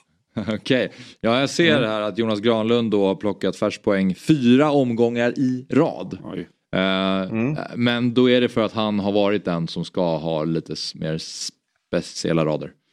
Ja, precis. Eh, så att han, han har ju... eh, Han har ju hänger inte löst. Han, nej, han hänger inte löst. Det är liksom ett eh, förbundskaptensbeslut från min sida. Och han, han, han får fortsatt förtroende. Ja. Ett potentiellt supersub ifall de får det att stämma. Mm, ja, precis. Lite Elanga här i nya truppen. Ja, men verkligen tränarens älskling. Liksom, som bara ställer upp och gör riktig Ja. lagspelare. Ja. Så. Älskling får stå för dig, men eh, han är absolut... Eh, han, han, gör, han gör lite som han vill. Ja. Vilka matcher föll du på oss här senast då? Ehm, alltså det var, jag, jag hade, alltså det var svårt att hitta spikarna i Championship tycker jag. Och där eh, gick jag på Norwich, eh, blev 1-1 till slut. Eh, och sen så eh, Brighton, val, Brighton-Everton valde jag helt fel sida. Eh, gick på, på Brighton. Nu, Mm. alltså I efterhand så ser ju resultatet 1-1 eh, ganska bra ut, som att man hade lite stolpe ut. Men det var ju snarare så att det var stolpe in på att det blev 1-1 och inte Ja. fler mål till Everton. Ja. Eh, Så, så det var väl det. Men jag hittade in på, på Fulham där. Ja, du gjorde det. Mm. Stiligt. Eh, Och sen i övrigt så, alltså att David Fjell får fem rätt är ju egentligen ganska dåligt i och med att både City och Arsenal vinner. Mm. Eh, Så att då har han alltså tre rätt utöver det med åtta halvgarderingar. Ja, och vi ska säga, han var inte den som var liksom lite wild and crazy i laget. Där han Nej. kör på, på det safea. Supersafe. Ja, nej, det är faktiskt sant. Kanske semesterhjärnan som kickat in där borta i Filippinerna. Men, Även om man formellt jobbar. precis. Men spikade du Fulham eller spelade du kryss 2 där? Jag körde den, den gubben, Eller eller, gaffen. gaffen. Ja, du körde Ja, gaffen så till att eh, Harry Maguires 1-1 mål där var ju inte superkul. Men sen så eh, ja, lyckades de ställa om där på en kontring, vilket också är helt otroligt att man tillåts kontra i 94 minuten när det står 1-1. Ja. Men det Hur kan vi tänk- ta med Ten Hag. det kan vi göra. Hur tänker du med när man spelar 1-2? För jag känner så här. För mig blir det så här, det känns som att man inte väljer väg. Man bara, eh, visst man kanske ser framför sig en svängig historia men då skulle det ju, om det är två jämna lag, då kan det ju lika gärna bara bli som det hade kunnat bli där 1-1 om de hade stängt igen. Liksom, hur, hur tänker du när du sätter eh, en gubbe eller en gaffel eller vad man nu väljer att kalla det? Tackar som frågar. Eh, så här tänker jag. eh, alltså om jag. Om jag spelar ett annat system eh, vid sidan om Stryktips-SM eller ja, ett eget system eller en lite större andel, då, då tänker jag ju mycket mer på att få med krysset. Men när det kommer till Stryktips-SM så sannoliks, sannolikhetsmässigt så har oftast krysset lägst sannolikhet att sitta. Okej. Eh, om du kollar på den här kupongen till exempel, en ganska jämn match som skulle kunna vara, eh, vad ska vi ta, eh, Lut- ja, Luton Aston Villa då, i match 1 som kommer den här veckan. Mm. Eh, där, där kommer troligtvis att krysset att vara det som lägst sannolikhet att sitta. Då. Så att jag, jag, alla mina tips om SM-omgångar har jag inte haft med ett enda kryss faktiskt, på en enda kupong. Oj. Ehm, förra veckan blev det ju bara två kryss. Eh, då, det var ju Brighton och sen i Norwich. 1-1 i båda matcherna. Eh, resten av matcherna var det ju etta eller tvåa. Mm. Ehm, och ja, Okej. jag tror att första omgången på tipsessen var det bara ett kryss till exempel på hela kupongen. Så att, eh, det kan vara ett litet tips till dig Axel som jag vet ligger efter lite. Att, eh, Eh, Testa att plocka bort kryssen. Jag har haft med ganska många kryss. Ja. Jag tror jag har spelat kanske en eller två gafflar. Så att, då Ja. ska vi ändra taktik radikalt här inför Men, men, jag Ja, men alltså- kryssen ska ju med. Ja. Jag, jag, alltså, jag är en riktig, riktig gaffelälskare. För det är också dels så, som du är inne på är med, med, med sannolikheten. Men också att säga, om man kör en, en kupong bara för att liksom, ha kul och sitta i soffan. Då är det mycket roligare att sitta med, med, med gafflar. Just för att här, matcherna är aldrig liksom, över för dig. Då. Verkligen, verkligen. Och alltså, Stryktipset är ju ett socialt och liksom roligt spel. Och det är ju inte kul att sitta på ett kryss och sen så plingar det Nej. till Rotherham 4-0 i liksom 35 minuten åt fel Ja, sida. Så jag, jag, jag, kan, jag kan rekommendera eh, gafflarna. Bara för det så kommer det vara åtta kryssar i helgen. Och jag sitter på alla kryss. och Axel. Jag, är liksom, jag sitter bara och tänker typ så här, en match som eh, Tottenham Crystal Palace. Säger så här, ja ettan är given då. Och sen så är det så här, ja men Palace skulle kunna sprattla till men de kommer inte gå därifrån med seger. Så jag vill ändå ta med krysset. Alltså typ så. Det är väl så min hjärna har Jo, funkat. jag förstår exakt Ja. att du, hur du tänker. Det kan sluta kryss. det, det är så du tänker. Men, men, det, men det är Mm. roligare med Jag men- gaffeln. Jag menar så här, man utgår från ett lag som man tror på. Ja, eh. Och sen om de skulle tabba sig, då, de förlorar inte i alla fall. Men de tappar poäng. Typ så. Ja, nej, men jag litar väl på oddssättarna där och tänker att eh, ja, Mm. man får tänka sannolikhet när man bara har 64 rader. Ehm, Det låter klokt. men det är Men- därför jag inte heller, jag får ju aldrig 13 rätt på tipsen till exempel, utan jag ligger ju där runt 10. Men det är ju också en, en strategi. ehm, Och då vet man att det är de, det är de kryssen som du... de matcher som spelar Ja. oavgjort. Ja. Ja, men hellre det än som fjäll 5 då. Ja. Det, det, det är en väldigt rolig kupong till helgen i alla fall. Ja. Eh, oviss men, men rolig. Eh, ma- majoritet eh, Premier League-matcher gillar vi alltid såklart. Mm. Eh, och eh, det, kan, det kan verkligen hända grejer i tabellen efter Mm. den här omgången. Va, ge, ge mig några tankar om eh, kupongen Elias.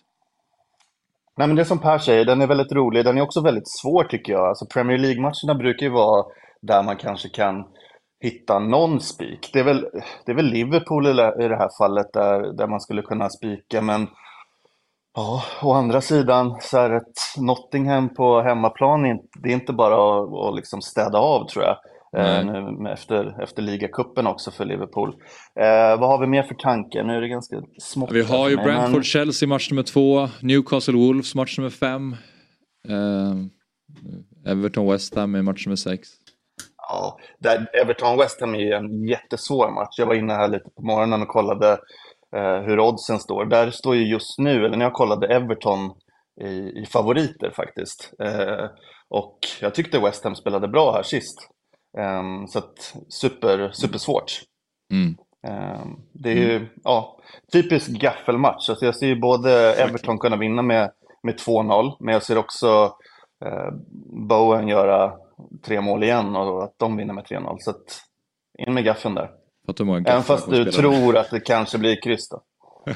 ja men för mig, precis, för mig skulle det lika gärna kunna säga Mm. där spikar jag krysset. Det där blir, det där blir 1-1. Mm. Men jag fattar testa. hur du tänker. Vi får se vad det blir. Men eh, du, har du någon sista passning till Sabri? Ska du utmana honom med ännu en enkel rad eller?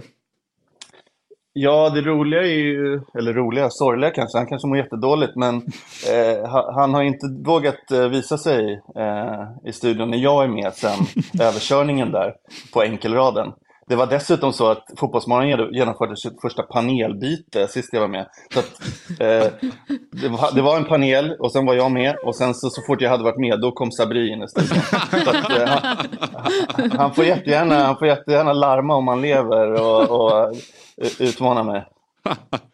Ja, det ska vi, det måste vi. vi, vi Alltså, ska... han står här nu faktiskt. Eh, vi ska... Han vågar inte komma fram.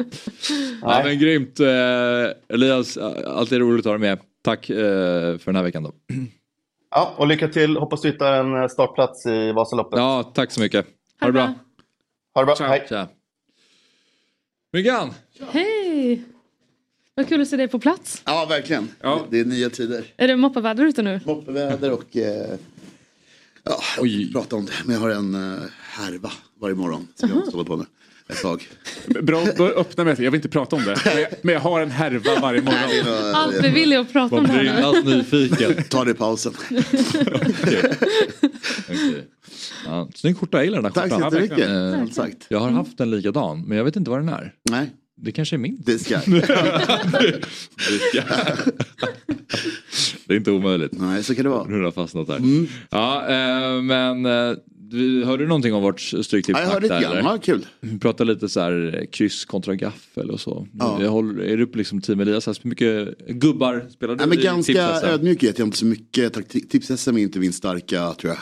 Eh, för man är så besatt av det där och jaga värde. Det är svårt att gå ifrån det tycker jag varje vecka. Och gå in på det här säkra. Jag märker att det är ju en konflikt i hjärnan. Mm. Okay. Eh, så tappar den kupongen under matchen. För jag har ju en massa andra kuponger som är mycket roligare. Som jag har massa rätt på. Ja. Det är också. Men eh, jä- jäkla tur, mitt lag är ju jättebra. Så att det är ju jätteskönt. Alltså de är ju otroliga. jag. Jag är ju... Det är inte, det är inte tack vare mig, det är Robin, typ, eh, Julia. Ja, ni, Den ni, går ju fan starkt. alltså. Ja, ja, verkligen. Det är verkligen. otroligt bra. Ja, men jag och Fjäll tror jag är, är ankrarna. De Är det så? Det blir nog sämst. De andra är... Ja, okej. Men du slog Davids fem rätt. Det gjorde jag. Det gjorde jag. Hur många Det- fick du? Sex? ja, men sånt 6, 7, 8. Någonting där. Det var inte en bra vända. Men trots det så gick vi ju framåt. Mm. Men har, har ni någon som ska vara lite, ha en wild and crazy rad? Eller Ja, men ni bara jag, jag tog den rollen nu i höstas på Europatipset. Så det kan ju bli det nu sista två veckorna kan jag tänka mig. Särskilt nu med den här kupongen som kommer nu. Vi pratar, pratar den imorgon, den är ju rätt crazy. Det finns utrymme att vara galen på den. Så jag kan lätt ta den rollen. Jag har inget problem med att ta låga scores mot att laget stiger uppåt. Men eh, mycket Kolla leva med upp. David annars. Han är... Ja, nej, men mycket leva upp. Du är Jag vet inte, vad, kom vi, vad kom vi sist? Jag kommer inte ihåg, var det topp 20 i alla fall? Någonting. Topp- Ja, det var rätt bra. Ja, men det var bra. Mm. Så, eh, mm, nej men hatten av. Julia Robin särskilt. Jag säga. Ja, i vårt lag är det typ eh, Fabbe tror jag, jag kommer inte ihåg exakt hur det Vi har varit liksom ganska jämndåliga allihopa. Det är ingen som har stuckit ut, men ingen, säger, ingen som har varit katastrof. Jag har inte varit bra, men jag tror alla har varit ungefär där. Men Fabbe är, nu i helgen på vårt större system, 11 rätt. Oj. 5000 spänn jag. Oj, oj, oj. Mm, Wow. Visst. Så att eh, där, Den är eh, riktigt vi är, alltså. och vi har ju fått utstå mycket eh, kritik. Eh, för att vi har legat på 7 rätt och taktat på på 7 rätt väldigt, väldigt länge. Men nu går vi på ledning plötsligt i utmaningen. Säga det, alltså, det är ju jätteledning. Ja, ja, gud, ja. Nu är alltså det ju- Hoffman har väl kanske 500 spänn totalt så Ja. vi har väl 0 kronor och vi går upp på 5000 Du får, du får plötsligt. akta dig bara för att eh, han byter ju tävlingsform när den drar ihop sig. Sabri eller Jesper? Ja, det var väl Jesper sist. Jaha. Det, var pengar, det var rätt. Ja. Det, är det, som gällde att han vann på vann på mot mig i alla fall. Det är lite vad som passar Ja, Hoffman. exakt. Ja, men det är så det funkar. Att, eh, Ja, ehm, du har en onsdags-Janne att eh, erbjuda. Ja, exakt. Exakt. Hur ser den ut då? Eller vad, vad är det vi ska kika på här? Jag trodde det var reklam och grejer emellan. så jag- Jaha, nej, eller jag vet inte. Inte vad jag... Nej. Vi kör på. Vi kör Vi på. kör på. Ja, här är det intressant. Wolves, Brighton. Jag ser mycket skador. De, alltså, de har eh, March, Mitoma, Joao Pedro, Milner och eventuellt Ferguson borta i Brighton. De, jag tror att liksom motivation står klass lite grann i cupen här och jag tror att eh, Wolverhampton hemma eh, har stor chans att vinna. Och sen då har vi då nollboll på den så att säga så att vi, vi garderar oss mot eventuella kryss och liknande. Eftersom det är cupmatch är det jätteskönt. Mm. Vad- Berätta mer, hur funkar det? Eller vad innebär det? halva insatsen vid, alltså det är som eh, oavgjort, eh, draw no bet. Så att Okej. då, då räknas inte den här matchen så att säga. Då blir det en dubbel så att säga av det där. Av. Aha, okej, då går den bort bara. Ja, precis. precis. Aha. Men vid, vid eh, förlust så är det ju självklart eh, torsk. Ja, då är det torsk. Mm. Okej, intressant. Och sen har vi en annan handikappversion på Nottingham, det är att de börjar matchen med 1-0. Så den är mycket, mycket enklare att i huvudet att få ihop. Nottingham börjar matchen med 1-0. Mm, precis, det är så plus ett. Så att Okej. Det är ett, också ett ganska enkelt sätt att räkna på. Mm. Eh, och då är det treväg, så liksom, eh, halva insatsen tillbaka vid ett eh, kryss. Eh, och de möter Manchester United och ni vet alla krisen där med skador och sånt. Mm. Ännu mer på gång, Maguire och vad det nu är, out verkar det som ikväll. Eh, Not- Nottingham också med lite problem, men med det sagt så hemma och eh, de har inte mycket att spela för, någon av de här lagen egentligen, eh, titelmässigt. Men eh, jag tror ändå Nottingham Forest kan mycket väl få det här till oavgjort eller vinna matchen. Mm.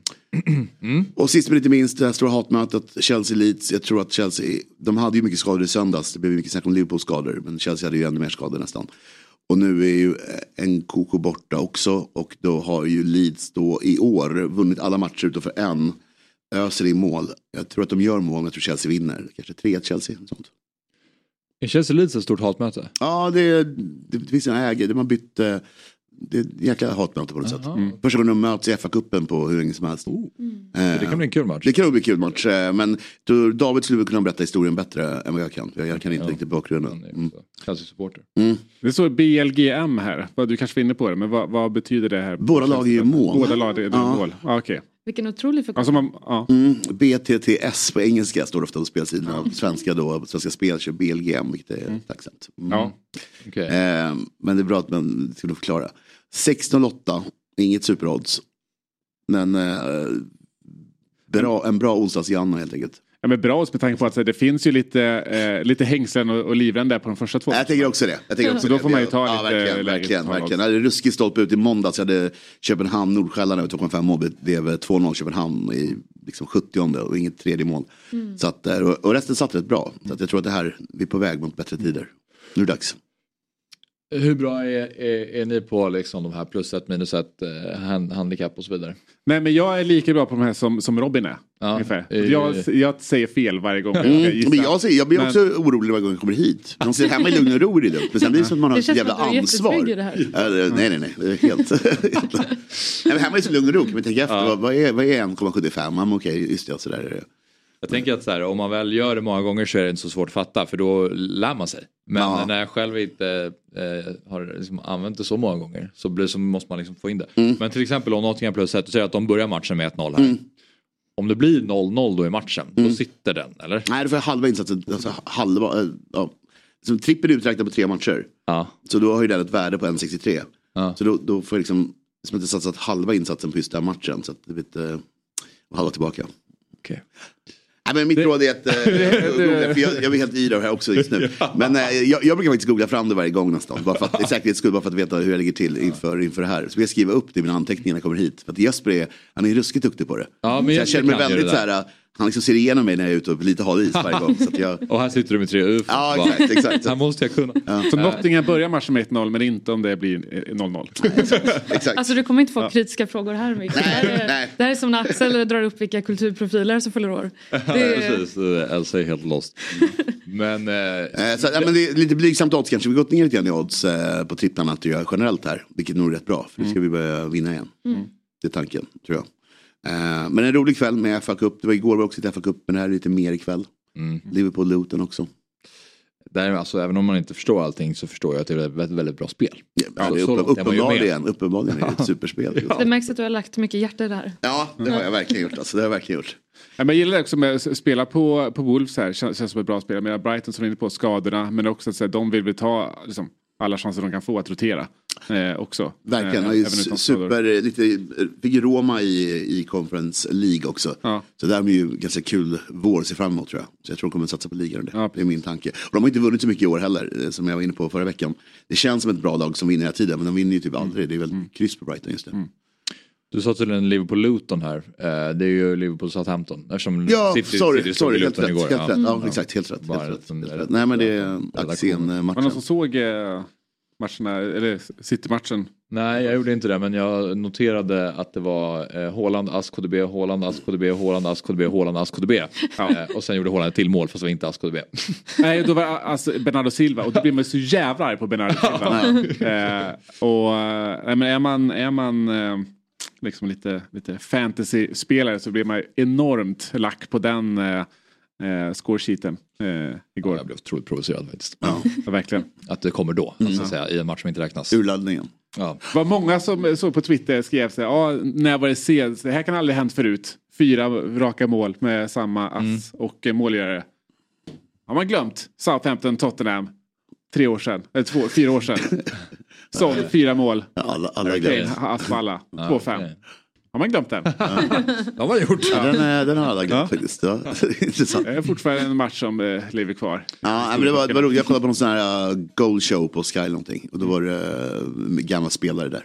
Och de var inne på att Luton såg bra ut där vid 1-1 var det va? Mm. Och sen så var det liksom bara en reklamklipp eller någonting. Eller 2-1 kanske va? Ja, för sen var det reklamklipp. ledningen 1-0. Ja, ja. Ja, exakt. Så 2-1. Och sen var det reklamklipp på det. Och sen stod det liksom 4-1. Sen var det liksom jobbigt att komma tillbaka. Liksom. Jag såg bara det här målet när Haaland tar emot den, eh, så här, så stark eh, target, sätter ner till KDB och sen så är det någon vinkel där man bara ser att Haaland vänder sig om mot motståndarnas mål. Han löper allt han har, tittar liksom inte bakåt utan han vet att den här bollen kommer jag få perfekt framför mina fötter.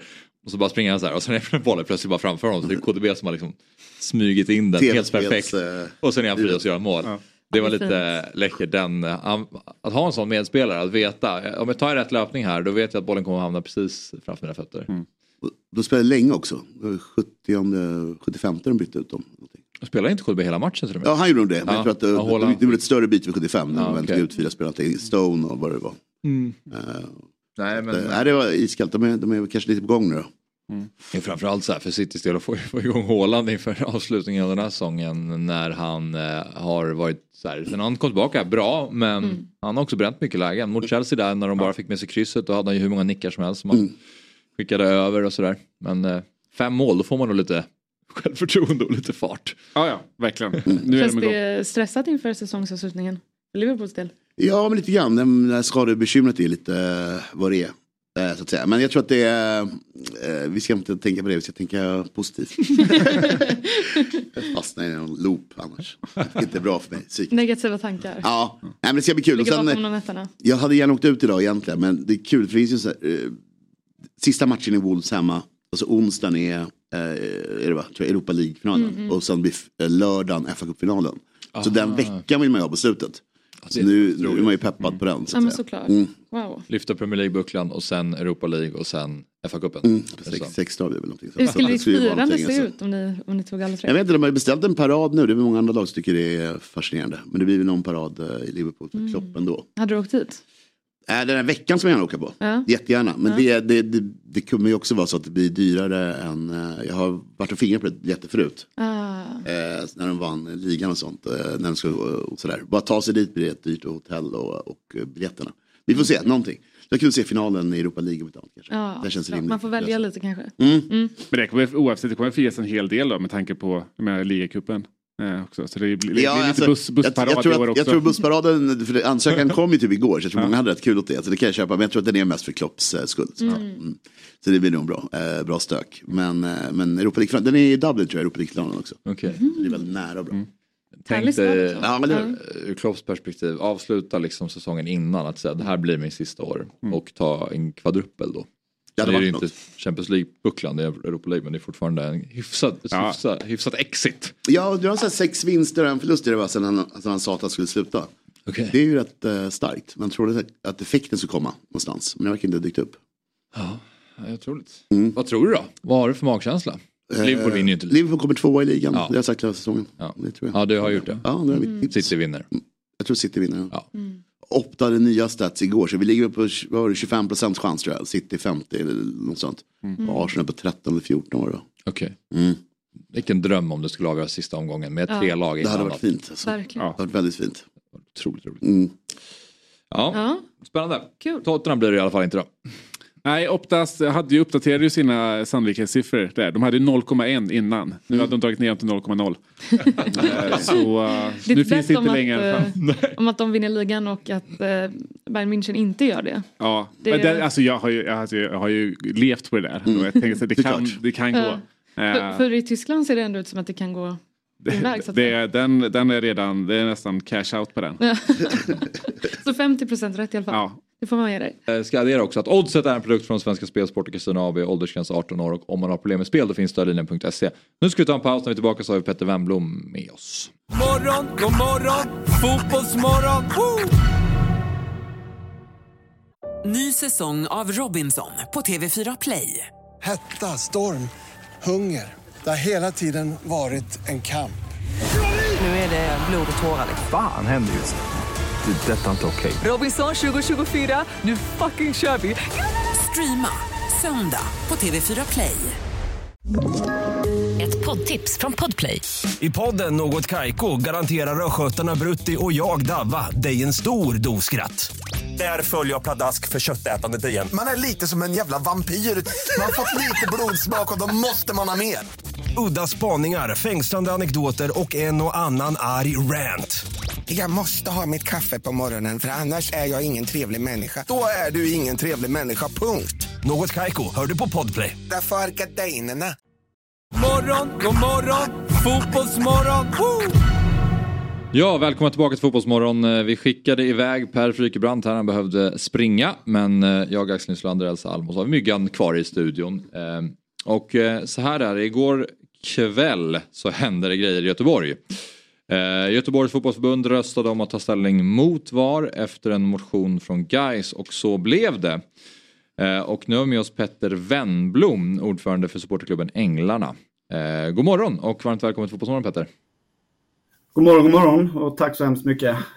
Du, innan vi pratar om det här så såg vi precis nu då att det kom ut här att eh, Sebastian Eriksson lägger skorna på hyllan där han säger att eh, han gör det då i podden Hunden, katten, glassen och säger att det finns inte så mycket att summera. Jag har tagit ett beslut. Jag kommer sakna fotbollen, matcherna och få springa ut på alla dessa arenor. Det har varit jävligt roligt och det är det som har drivit mig de senaste åren. Efter en vecka med utsikten och den helgen efteråt kände jag att nej, jag kan inte förklara vad, men det räcker nu. Jag pallar inte mer. Så det var utsikten som avslutade karriären. Då. Vad har du för tankar om, om det här Petter? Ja, aldrig ska man få vara glad ordentligt alltså. eh, men Nej, Sebastian Eriksson är ju någon som vi eh, supportrar håller väldigt högt. Eh, dels för att han representerar någonting som, som eh, både går, vi går igång på men också som påminner om, om supporterskapet i stort. Mm. och, vi hoppas kunna hylla honom på rätt sätt under säsongen. vi har ju inte så bra track record när det gäller att hylla kring match i Göteborg men jag hoppas att vi kan lösa det. Mm. Man får ju vara glad över att den sista matchen han, eh, han startade i är ju faktiskt Varberg eh, borta. Eh, och någonstans ändå bidrar till att hålla IFK Göteborg undan kval, eh, negativt kval i alla fall. Så att eh, ja, det är märklig avslutning på, på den karriären också, även om det kanske blev en fin sista match ändå. Ja, en märklig avslutning på en väldigt eh, märklig, underbar person. karriär. Han lever fortfarande. ja. Men eh, eh, igår då så var det alltså som sagt årsmöte eh, och eh, ja, Gais motion om att distriktet tar ställning mot vad röstades igenom. IFK Göteborg och Örgryte-företrädare eh, argumenterade också för den motionen då. Eh, enligt GP. Berätta om det här Petter och hur, hur nöjd är du med det här beslutet? Jag är såklart otroligt nöjd. I, i, regel borde man ju inte vara nöjd över att, att stötta guys i någonting egentligen. och, eh, eh, missförstå mig rätt här, jag, jag avskyr mycket med den, med den klubben och det laget. Men när det gäller sådana här saker så måste vi gå samman för att, eh, för att det som VAR står för och det, det, de villkoren vi vill spela fotboll eh, kring eh, mm. har VAR ingenting med att göra. Då går vi samman. Så att eh, igår stöttade vi guys och, eh, och är extremt glada efteråt. Mm. Jag tänker en sak som eh, vi två har pratat lite om det är ju att processen i Göteborg har sett lite annorlunda ut än den i Stockholm där man inte fick med sig samma beslut på förra veckans årsmöte.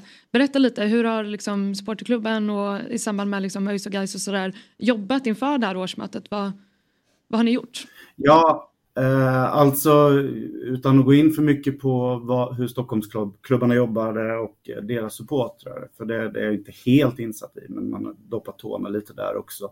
Men det som vi gjorde är ju att eh, i våra supporterled och främst kring supportklubben England så alltså har vi haft en, en grupp som, eh, som, har, som har pratat och stöpt och blött eh, kring den här situationen och eh, det har ju varit eh, delar i att eh, när eh, den här undersökningen kom i samband med representantskapet i Svenska Fotbollförbundet så kände vi väl att det var dags att börja fila på en motion och när vi ser att guys hinner före där, eller vad man ska säga, så, så går vi igenom den och beslutar att vi, vi, vi stöttar den istället.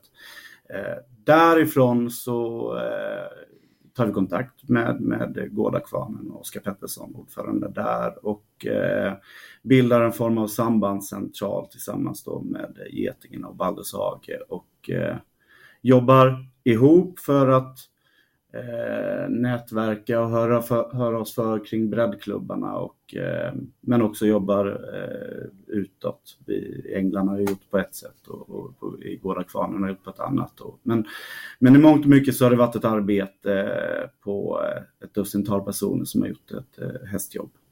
Mm. Och eh, varför tycker du och ni att det är viktigt att verka mot ett införande av VAR i svensk fotboll? Alltså den argumentationen, alltså det, det, det, är ju så att vi, eh, vi ser ju absolut eh, tonvis med mer negativa på, negativ påverkan än, positiv när det gäller eh, argumentsidan i VAR. Och, eh, eh vi har ju inte sett, och alltså rent medlemsdemok eller föreningsdemokratiskt här, så har vi ju, kan vi ju konstatera att vi har ju inte sett någon som har ens skickat in en motion för att vi ska införa VAR. Nej. Eh, utan eh, det här, nu kan vi konstatera att vi har eh, en, en stor, ett stort antal av elitklubbar som har motionerat kring det här. Eh, vi har SEF på vår sida där då också och nu har vi ett av de storstädernas distriktsförbund. Eh, och mot, eller för VAR har vi ja, VAR. Mm. Fredrik Reinfeldt. Ja, men då måste han också gå den demokratiska vägen. Mm. Så är det. Men eh, jag läste också på Twitter igår att eh, Oskar som du nämnde är ordförande för Gårdakvarnen, vi kan nämna det, Gais eh, supporterklubb, att han också lyfte upp en del breddklubbar som också varit involverade och kanske hjälpt till. Och jag blev extra glad över att han nämnde Azalea BK som är min kära fina moderklubb. Eh, berätta lite, vilka breddföreningar har hjälpt till och, och hur viktiga har de varit i, i det här? Alltså eh, framförallt så är, är det ju eh, de eh, tre som, som Oskar har haft, kontakt med.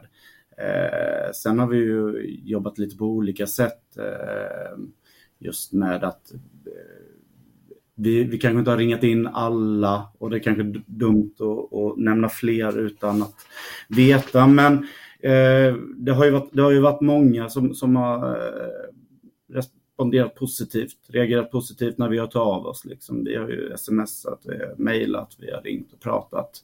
Och eh, så, som, så som vi sa innan att eh, de argumenten mot väger över och det, det förstår distriktsförbunden också. Och, eh, eller förlåt, breddföreningarna. Men jag vill ju också påpeka lite det att det, det är ju det har ju förts någon slags eh, diskussion kring att det handlar om bredd mot elit i den här frågan.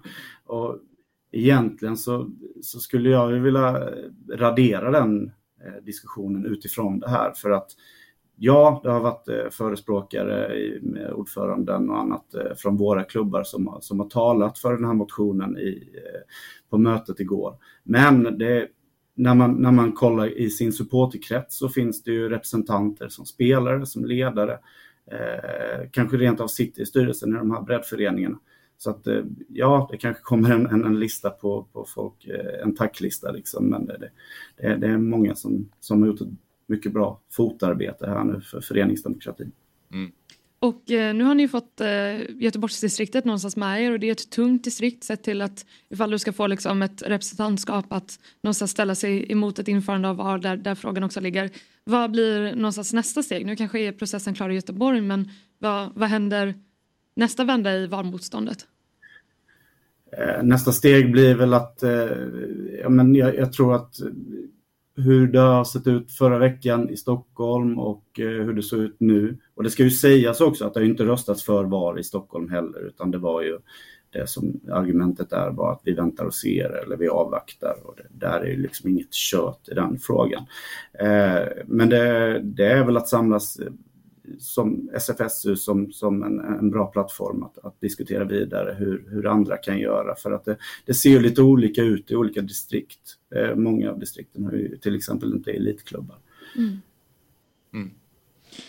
Eh, men det här, Göteborgs FFs ordförande och förbundsstyrelsens vice ordförande Bert Andersson sa inför årsmötet att han inte ville binda styrelsen till ett beslut i VAR-omröstningen eftersom han menar att vi inte vet vilken sorts VAR eller kostnad så här, som det rör sig om. Finns, spelar det någon roll om vad, vilken kostnad det kan landa i eller vilken sorts VAR det handlar om? Eh, som, för det, finns, det är ju lite som med Stockholms fotboll att man, så här, ja, men man vill se vad processen för oss någonstans vad nästa steg är. Det är det man vill eh, inte rösta emot och så att säga. Eller om det blir så. Du, eh, vad, vad tänker du? Oj, eh, jag förstod inte riktigt frågan men jag, jag kan ta, ta Nej men om det spelar någon roll för dig vilken kostnad eller vilken sorts VAR det handlar om eller om det liksom är principiellt mot VAR. Alltså kostnadsfrågan, den, den, alltså jag håller på IFK Göteborg. Eh, kostnaden kommer IFK, IFK Göteborg kunna ta. Eh, det som blir problematiskt är att när de här breddföreningarna som, som lyckas, eh, som kan gå upp i elitklubbarna, när de ska stå för en kostnad Mm. på en miljon kronor eller vad det nu kan landa i. Eh, det, det, det, det blir ju liksom odemokratiskt i sin, i sin rena form där också. Så att, och skulle man vända på det då och säga att, att, att till exempel SEF eller SVFF skulle stå för den kostnaden också så drabbar det ju breddfotbollen i sig också. Eh, så att det här med att vänta och se Alltså, vi kan ju kolla ut i Europa också. Eh, jag följer knappt europeisk eh, storfotboll längre av många skäl, men, men debatten går ju varm där också kring VAR och säger att det här skulle vara en långsam eh, svensk process kring att införa ett VAR light likt det är i Norge och sen, sen är det skrotat i många övriga länderna samtidigt och då sitter vi bara där med en stor kostnad istället. Men att det är ganska enkelt att se var det här kommer landa och hur det kommer att faktiskt se ut. Du menar, ja, ja jag hoppas ju att mm. det är såklart på det. Mm. Man blir också lite, lite orolig när man, jag vet att eh, Svensk Elitfotboll har gjort en undersökning 2021 där de någonstans pekar på kostnader mellan 55 till 65 000 per match och mm. någonstans mellan 13 och 18 miljoner och sådär, precis som i Norge. Och eh, av egen erfarenhet så blir man lite orolig när man gör en utredning och någonstans presenterar kostnader för man vet att det brukar ofta i svensk upphandling skena iväg lite mer än så. Så att, eh, får man gissa att slutnotan hade kanske varit rätt. lite högre. Jag kollar på arenabyggen i Sverige till exempel. Nej, verkligen. Men eh, innan vi släpper det bara, prata lite eh, Blåvitt också. Vi, har ju, vi får ju ofta många blåvita tankar här från, eh, från Elsa och, eh, och vi ska ta mm. ett annat eh, blåvitt perspektiv på det. Vad har du för eh, känsla inför säsongen? Eh, den, den är, alltså, jag måste ju bara säga att det här, det, gårdagen har jag ju varit mer nervös för in, än inför ja. eh, cupmatchen mer eller mindre här. Så att det, det, ska bli så jävla skönt att fokusera på fotbollen och eh, även det, det, det, vanliga styrelsearbetet om man säger så. Ehm, eh, vi möter Djurgården på söndag. Eh, mm. Ta det därifrån. Jag har inte sett särskilt mycket om Djurgården. De, de ska ha en kille där som, som som snart ska lämna för hiskelig massa miljoner.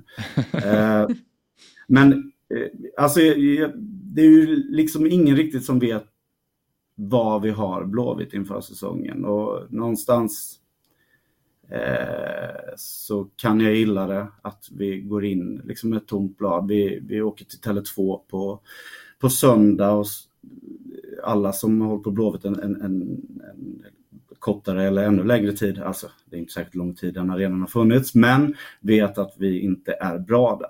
Det, det positiva är ju att eh, nuvarande trupp finns det många, plus vår tränare Jens Askau som eh, inte vet att vi inte har varit bra där. Eh, utan jag, jag, jag, hoppas och tror att det här kan, eh, det här eh, truppbygget, eh, den här tränarstaben kan, kan bryta lite ny mark och att vi inte fastnar i något bottenskikt där. Sen, sen vet jag inte vad det kommer landa i. Eh. Nej. Nej. Nej. Tror, du, tror du ni tar, passerar i Djurgården? Nej, jag har ju sett en del av Djurgården på nej, eh, de senaste cupmatcherna. Och, eh, ja, nej, men ser väldigt, väldigt stabilt ut faktiskt måste jag säga.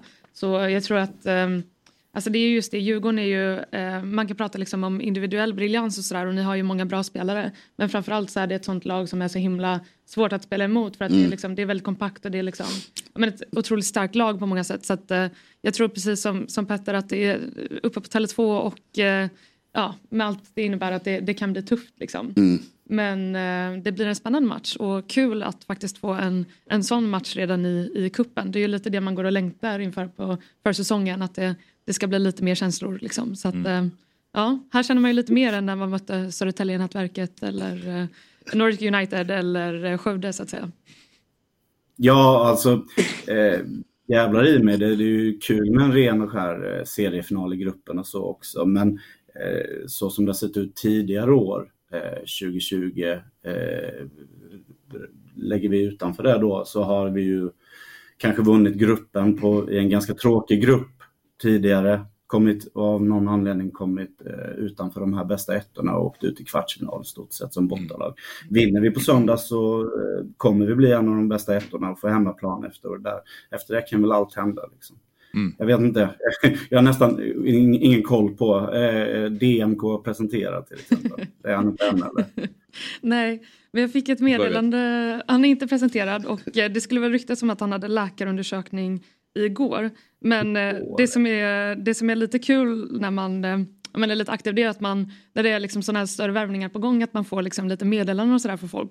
Så jag fick förra veckan i, i fredags Fina spårvagnsköttet nu på morgonen. En polare jobbar med DMKs svåger.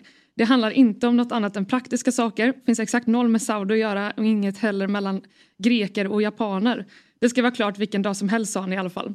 Och det är Så alltså David eh, Moberg Karlsson vi pratar om för alla som inte vet vem DMK är. Exakt. Mm. Så av den källan, någon som träffar någon på spårvagnen som jobbar med DMK svåger. Så Ja. det är väl bara att räkna hem Då är det klart. vilken dag som helst. Då är det klart. Aha, Men eh, Petter, tack eh, för att du var med oss. Och eh, ja, lycka till ska Djurgården ha. i helgen. Vi ses på söndag. Det gör Ha vi. så bra. God morgon. Hej, hej. Ha det bra. Morgon, god morgon, fotbollsmorgon. Woo! Nu till ett annat allsvenskt lag. Eh, I fjol då satte de tonen direkt från start. Sirius ställdes av, Kalmar ställdes av, Bayern ställdes av. Eh, Till slut blev det förlust mot BK Häcken då. Men Mjällby de charmade ju alla Mm. på vägen till final i Svenska Kuppen. Och i år har de startat lika starkt som i fjol, 6 av 6 poäng hittills. Och frågan är väl om laget från Sölvesborg är ännu starkare i år. Vi ställer frågan till Mjällbys huvudtränare helt enkelt, Anders Torstensson. God morgon och välkommen till Fotbollsmorgon. God morgon, tack så mycket. Eh, ska se om vi får upp det här också, så vi ser det strax. Men hur, ehm, eh, vad tänker du, är ni, är ni starkare i, i år Anders? Ja, det är väl svårt, eh, svårt att säga så sett, men eh, jag tycker att eh, tittar vi på statistiken och de prestationerna vi har gjort hittills, både i träningsmatcher och i, i, eh, i cupmatcherna, så är vi ju statistiskt eh, starkare. Vi har eh, bättre siffror eh, mot eh, superettanlag än vad vi hade i en på pappret lättare grupp i, i fjol. Så får jag väl tillägga att det var inte så att vi städade av eh, Kalmar och Sirius eh, direkt. Det var oerhört tuffa, jämna matcher. Jo, i vår bok städar ni av dem. Men vad är det för eh, siffror som du pratar om då Anders? Vilken statistik är det du pekar på?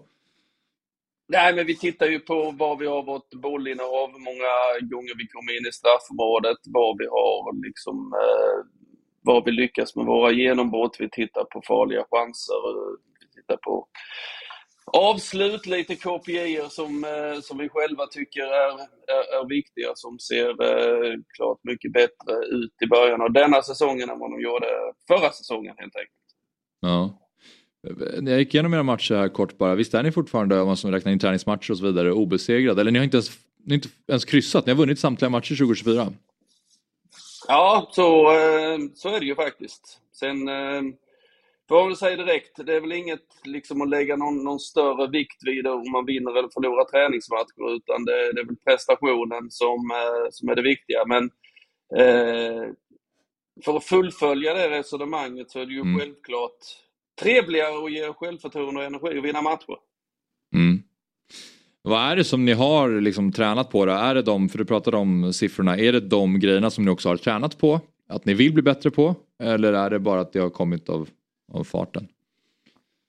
Nej, det har inte kommit av farten. Alltså att vi, eh, precis som ni var inne på så, eh, så, så fick vi ju en ordentlig skjuts eh, tack vare cupframgångarna förra, förra året. Eh, men det var nog en nyttig läxa och, och lärdom för oss också, för det tog ganska mycket energi och vi kunde se att vi dippade lite i, eh, i vår prestation efter eh, finalen och det är väl fullt naturligt i, egentligen. Det var en oerhört stor sak för, för Mjällby som förening. Eh, vi gjorde ju en väldigt diger analys eh, efter, efter säsongen och för att lyfta två saker som vi har jobbat oerhört mycket med så är det vår speluppbyggnad och vårt spel i, i, i sista tredjedelen. Eh, vi tycker att vi är väldigt starka på fasta situationer. Vi tycker att vi är starka defensivt. Men för att nämna två saker så är det de två sakerna som vi har jobbat oerhört mycket med och vi ser också eh, både med ögon och med statistik att vi blir bättre på, på de delarna. Ja. Jag tänker eh, Hasse Larsson var ju väldigt upprörd inför att eh, Hammarby nu fick tre hemmamatcher i, i kuppen och eh, jag var på matchen i måndags mot Sundsvall och det är väl bara att eh, kanske ge honom rätt för det var ju ändå en match som kanske stod och vägde och eh, det var inte så att Sundsvall var utan chanser. De eh, fick även en, en straff som de missade och ett friläge och sådär. Och på presskonferensen så sa de att det kanske mer var en 8-4 match än en, en 3-1 att Hammarby saknade inte chanser heller men, men det kanske ändå stod och vägde lite där ganska länge. Eh, vad, vad, känner du kring det att det nu liksom väntar en, en cupfinal uppe på, på Tele2? Känns det lite orättvist att ni om på ett eller annat sätt kanske får, får det svårare än, än, än Hammarby som får så tydlig hemmafördel?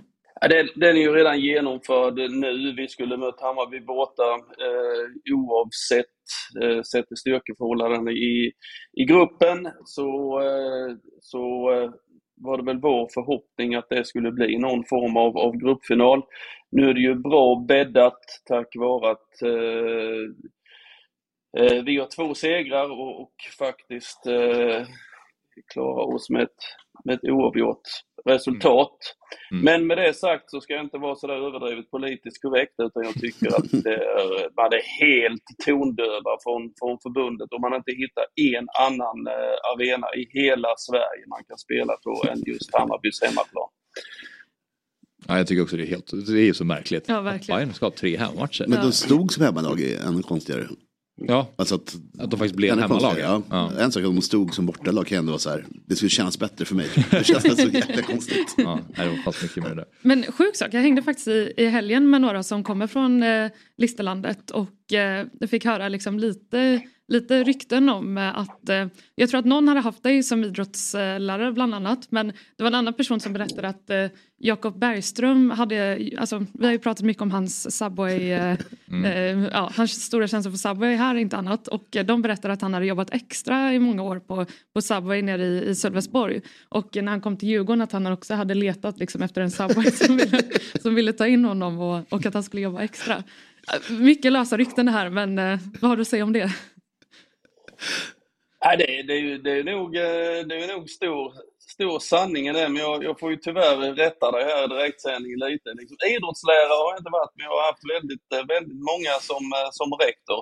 Bland annat, eh, bland annat klubbchefen Jakob Lennartsson. Och det var nära, jag hade Jakob Bergström också för att han, eh, han var elev faktiskt på den skolan i Karlskrona där eh, där jag var rektor i, i nio år före jag tog mig an det här uppdraget. Men han, han, eh, han tog studenten precis när jag eh, slutade, men han jobbade på eh, Subway i Karlskrona, rakt över Håglands park som det heter där. Så att det, det kan mycket väl stämma. Jakob är ju väldigt down to earth. Så att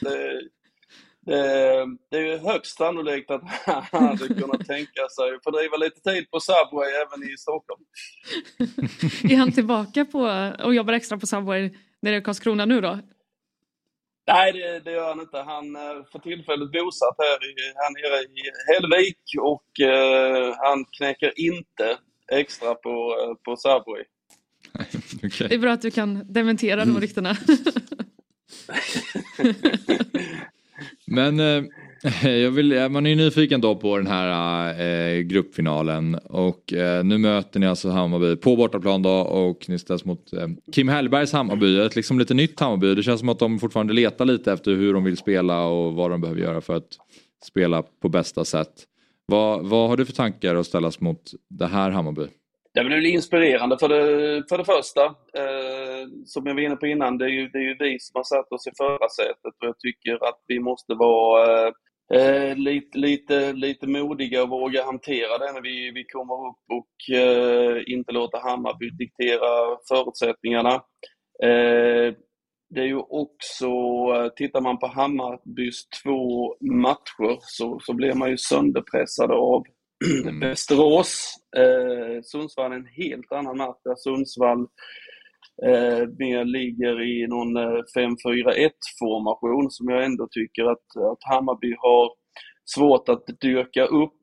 Och eh, eh, vi har väl inte tagit något, något beslut där vilken, vilken, eh, vilken del vi ska vara, var tuffast i. Eh, utan Hammarby har säkert gjort sin läxa också. Jag är helt övertygad om att de kommer ha en intensiv vecka och jobba med både ta sig ur pressspel och mot, mot lågt försvar. Så att, eh, ja, det blir väl, det blir väl eh, spännande att se hur, hur de bägge lagen uppträder där uppe.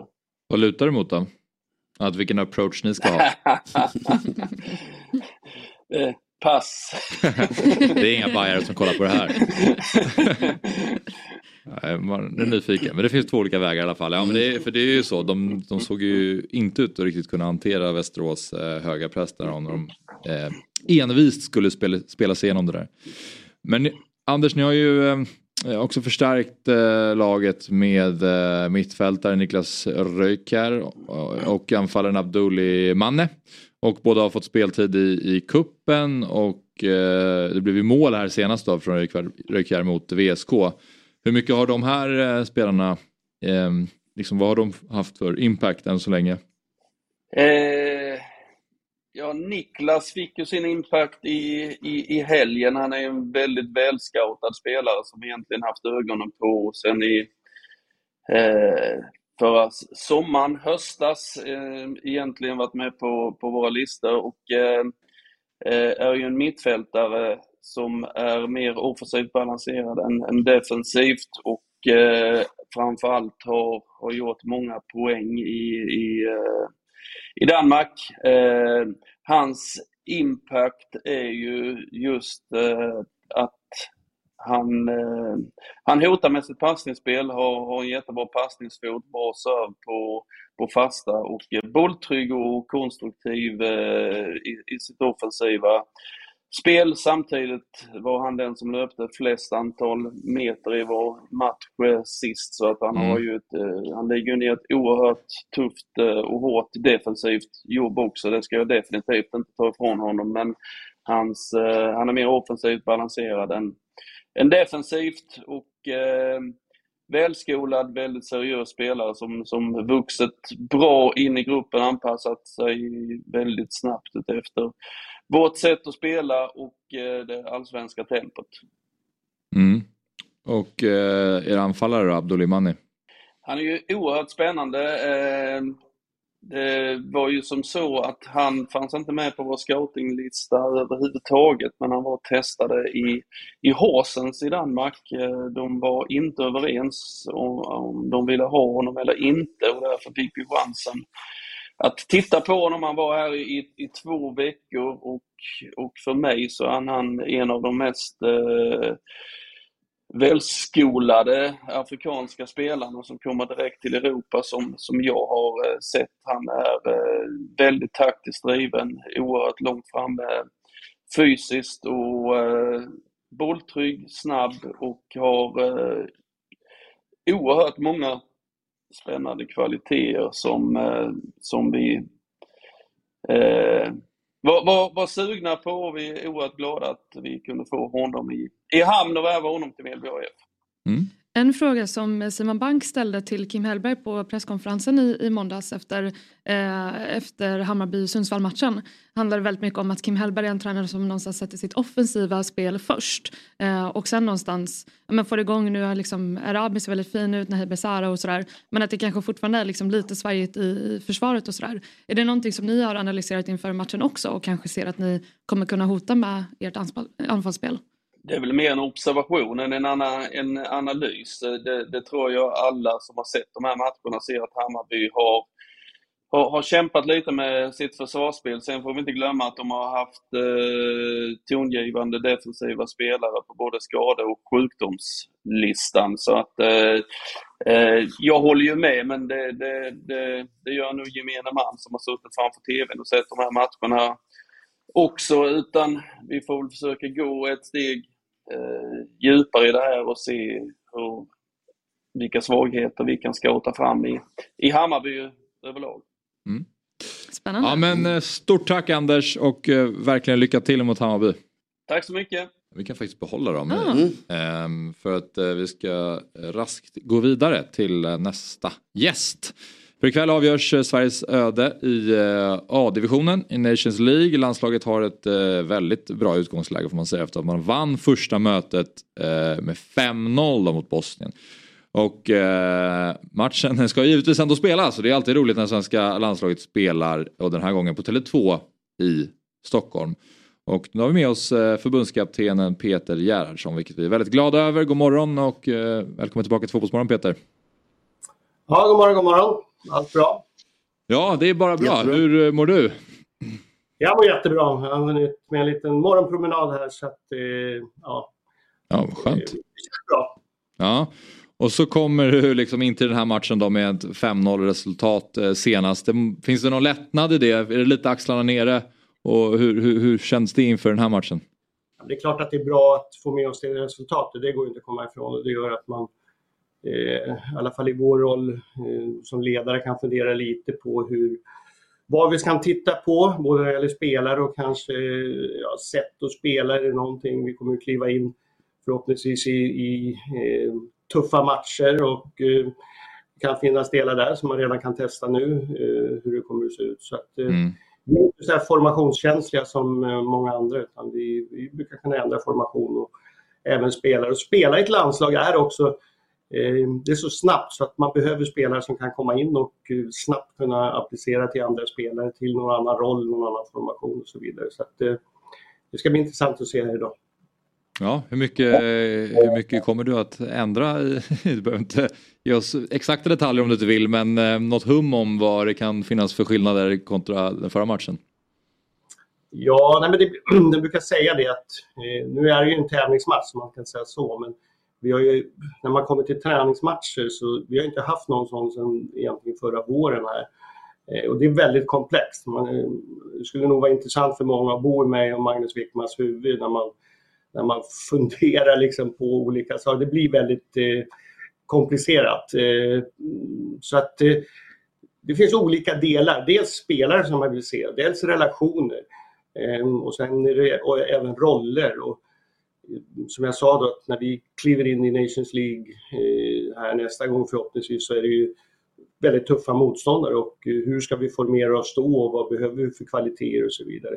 Sen är det också en del som vi pratar väldigt mycket om, det är start och slutelva. Ibland kan du ju liksom till och med testa liksom, eh, ja vi gjorde det bland annat mot Finland borta ett VM-kval, Vi ett väldigt offensiv uppställning i, i den när vi var klara och så vidare. Så att det, det kommer bli en hel del förändringar, så mycket kan jag säga.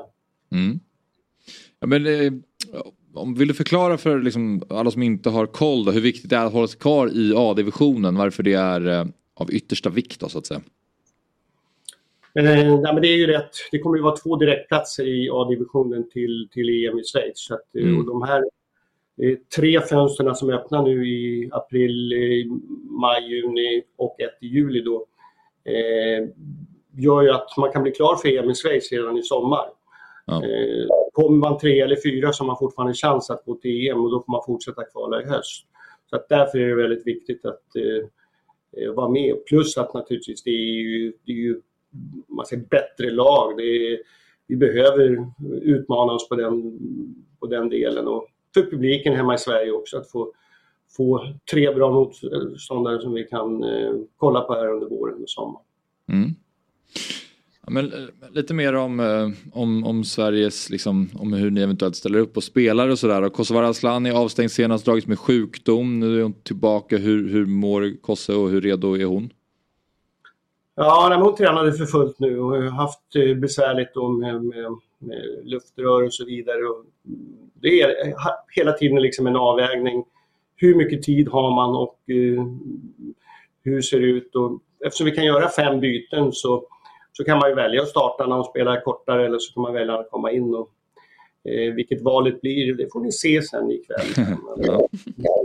Hon är i alla fall spelbar och det känns skönt för att hon är en viktig, inte bara liksom som, som spelare på plan utan hon är även utanför och har ju varit liksom mycket av kaptensroll framförallt när Seger har varit borta. Så det känns jättebra att ha henne tillbaka. Mm. Jag är lite nyfiken på Rosa Kafaji också eftersom hon är en eh, fotbollsmorgonfavorit där. Vad, vad, vad upplever du att du har sett av henne? Har du fått ut det som du vill av Rosa när hon ändå fått, fått mer speltid i landslaget av dig? Eh, man kan väl säga så här att vi, jag tror att det, det är väl en bild kanske när man ser och sett BK Häcken och allting så ser man en spelare med en, med en väldig höjd, med en väldigt liksom, stora kvaliteter.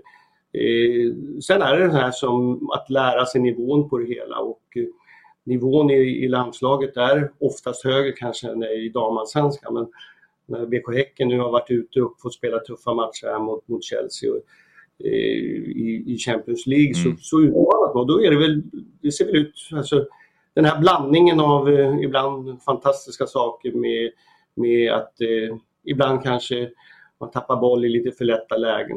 Det, är den, den här andra nivån som man måste Höjden och högsta nivån, den har vi sett. Nu, nu är det dags liksom att egentligen för alla spelare att höja den här bottenplattan upp och, och bli jämnare liksom i, sina, i sina prestationer. Men jag tycker att när man ser en Eh, jag hade ju förmånen i BK Häcken att få träna Simon och Samuel Gustafsson tidigt där och när de kom så, så tänkte man så här, det här är ju fantastiska men det tar lite tid ibland att komma dit och där är ju, vi behöver ju, landslaget behöver ju hjälp naturligtvis av klubblagen för det är ju där de tillbringar all tid så att det man kan säga om Rosa är ju liksom att hon spelar ju en, en roll eh, i BK Häcken som är en 10-position och eh, det är ju precis det vi ser hos också. På så sätt är det bra att man har samma roll i klubblaget som, man har i, som vi har i landslaget här. Så Mm. att, eh, Eh, och Häcken spelar också ibland med två tior eh, när man flyttar in en kant, vilket vi också har gjort. Så att, eh, det öppnar ju upp naturligtvis för att man, man kan ha flera av den kvaliteten i det hela. Jag tänker du är inne lite på det, alltså processen i liksom klubblag och att det någonstans är viktigt med liksom talangutveckling och se till att det finns liksom, med bra spelare till landslagen och sådär. Eh, och jag tänker att man pratar ju väldigt ofta om att eh, nu är Sverige världsetta och det är klart att det är väldigt liksom, positiva tongångar kring liksom, damlandslaget just nu även om det kanske var lite svagare under hösten och sådär. Men om du ser liksom, svensk damfotboll om, om fem, tio år, vad tror du liksom behövs just nu eh, för kanske investeringar eller liksom, eh, tänk i ungdomsfotbollen eller liknande för att också eh, faktiskt ha ett starkt landslag på damsidan även på sikt? Mm, ja, men det är bra. Jag, jag tycker så. Jag har ju följt under många, många år så har man kanske följt både herrsidan och damsidan parallellt. Och det finns saker ibland som har varit på herrsidan som kommer till damsidan. Och jag tror att i, i ett sånt här eh, perspektiv tror jag också är det så. Det vill säga att en hel del eh, unga spelare som kommer fram kommer att utvecklas i damallsvenskan. Jag tycker vi har, när vi, Magnus Wickman är ute och åker och besöker alla klubbarna här under våren så tycker jag att vi, vi har väldigt bra alltså, tränare överhuvudtaget. Vi har en bra tränarutbildning i svensk fotboll. Eh, vilket visar också kanske att vi får tränare som hamnar utomlands i, i bra positioner. Så att det är en del i det hela och att man då som eh, ung talang kan gå den vägen. Sen är det alltid den här liksom, känslan av nästa steg.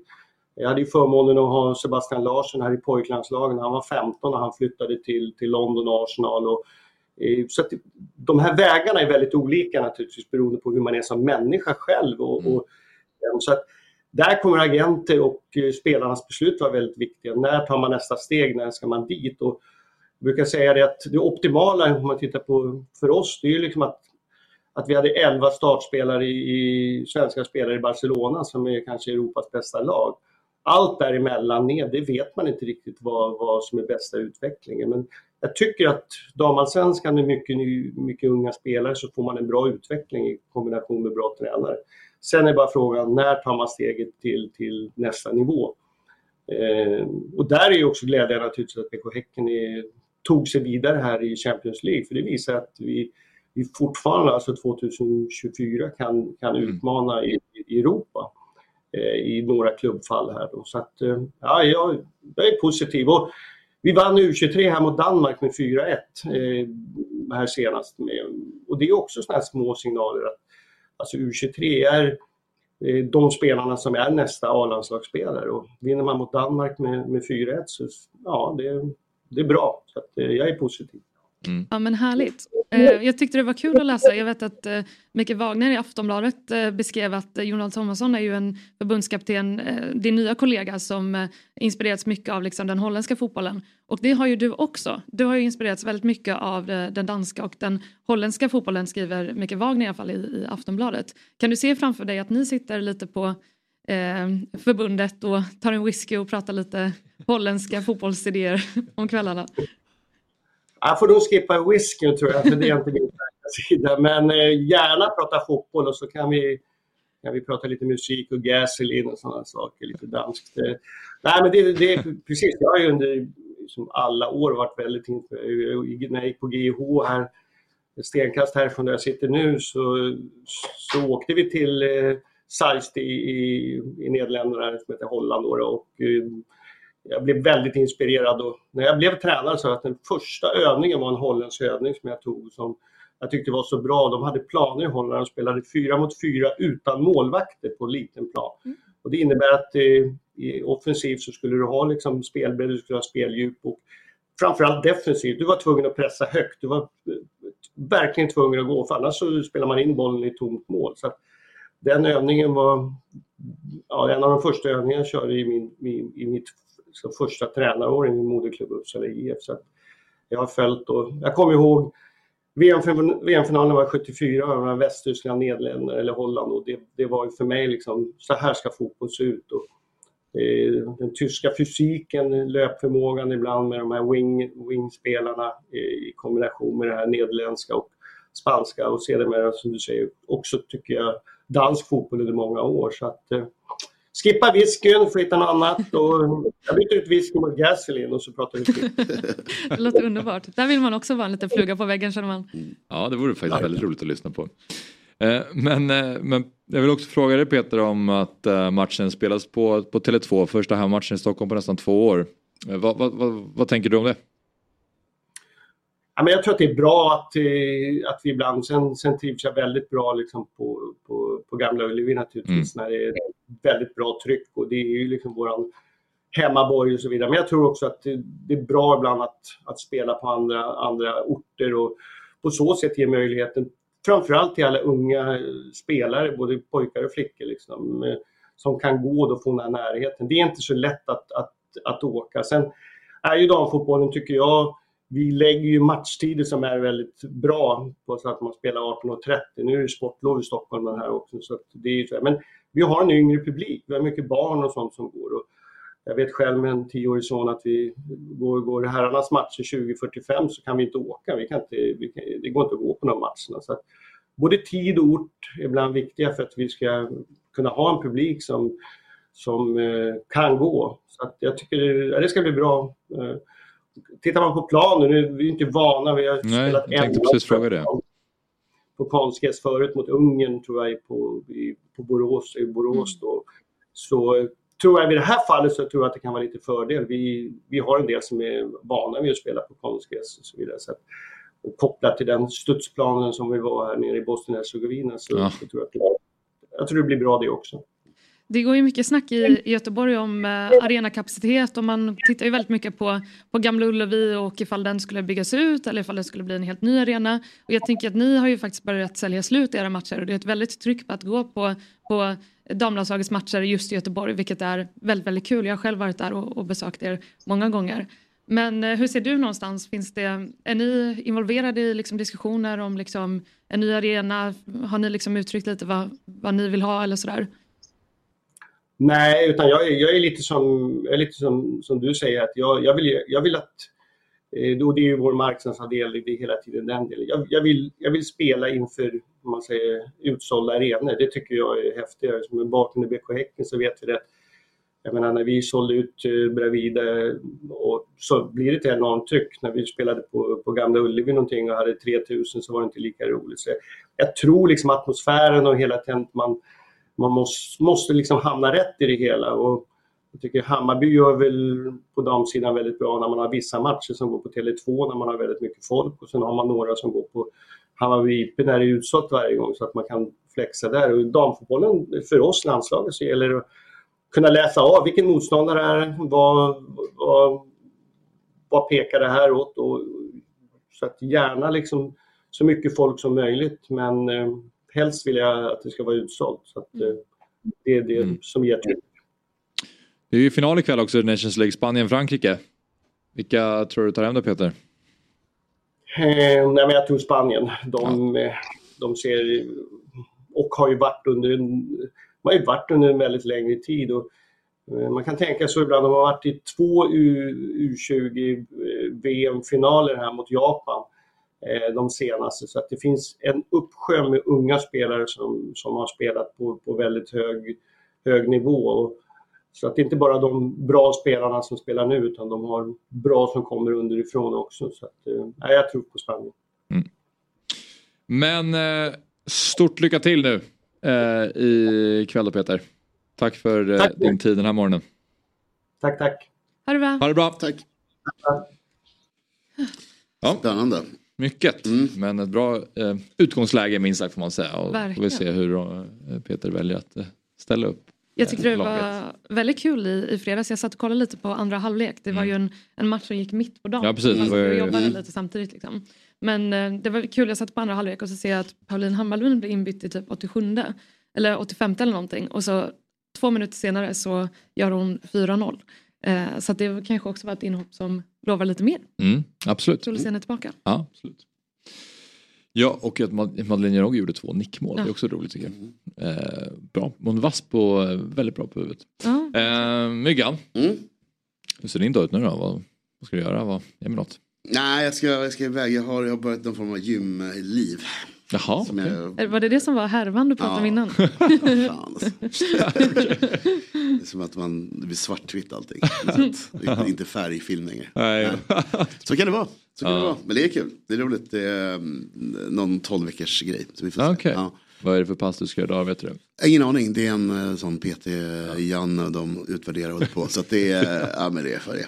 Men det är, Alltså, min fördomsprofil säger också att du gymmar på någon sån här influencer-gym med liksom ja, det, det, post säga. och- det är väldigt uh, uppstyrt och uh, handdukar och, och sådär uppstyrt och tvätta kläder. fina bastu och så. Ja, exakt. Så det, det är väl det härliga, att det är en underbar miljö att Kanske är finare än Sats Oden. Alltså Sats Odenplan är inte fint så. Men det är väldigt många influencers som jobbar. Eller som jobbar som Ja, nej det här är mer hemligt ska jag säga. Ja, okej.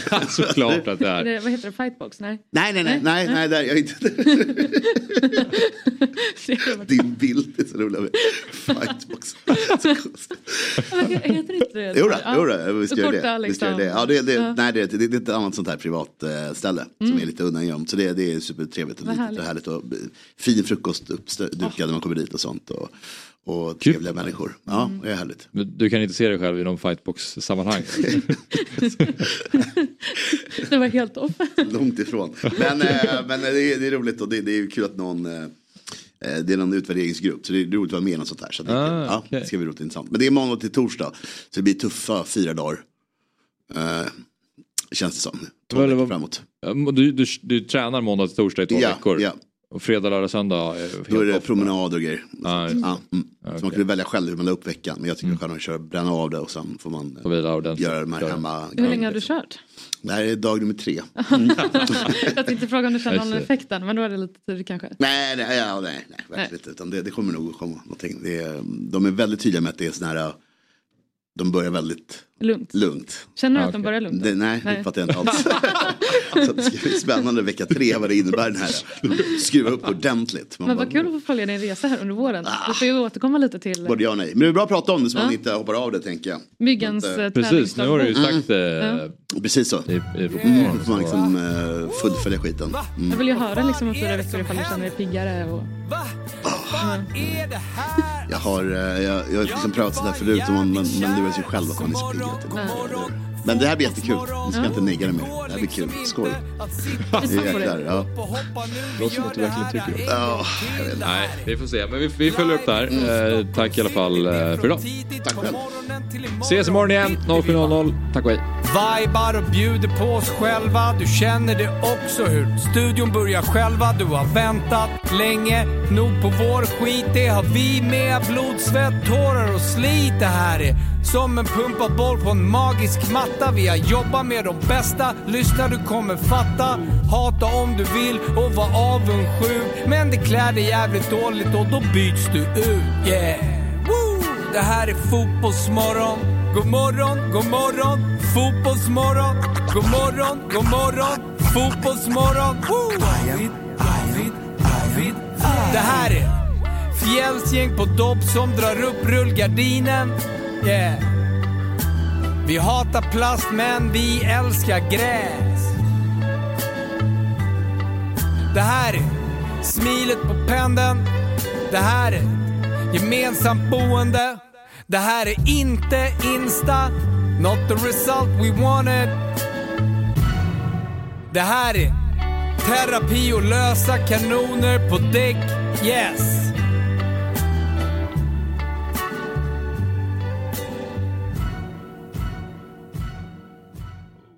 Ny säsong av Robinson på TV4 Play. Hetta, storm, hunger. Det har hela tiden varit en kamp. Nu är det blod och tårar. Fan händer just nu. Det. är Detta är inte okej. Robinson 2024, nu fucking kör vi! Streama söndag på TV4 Play.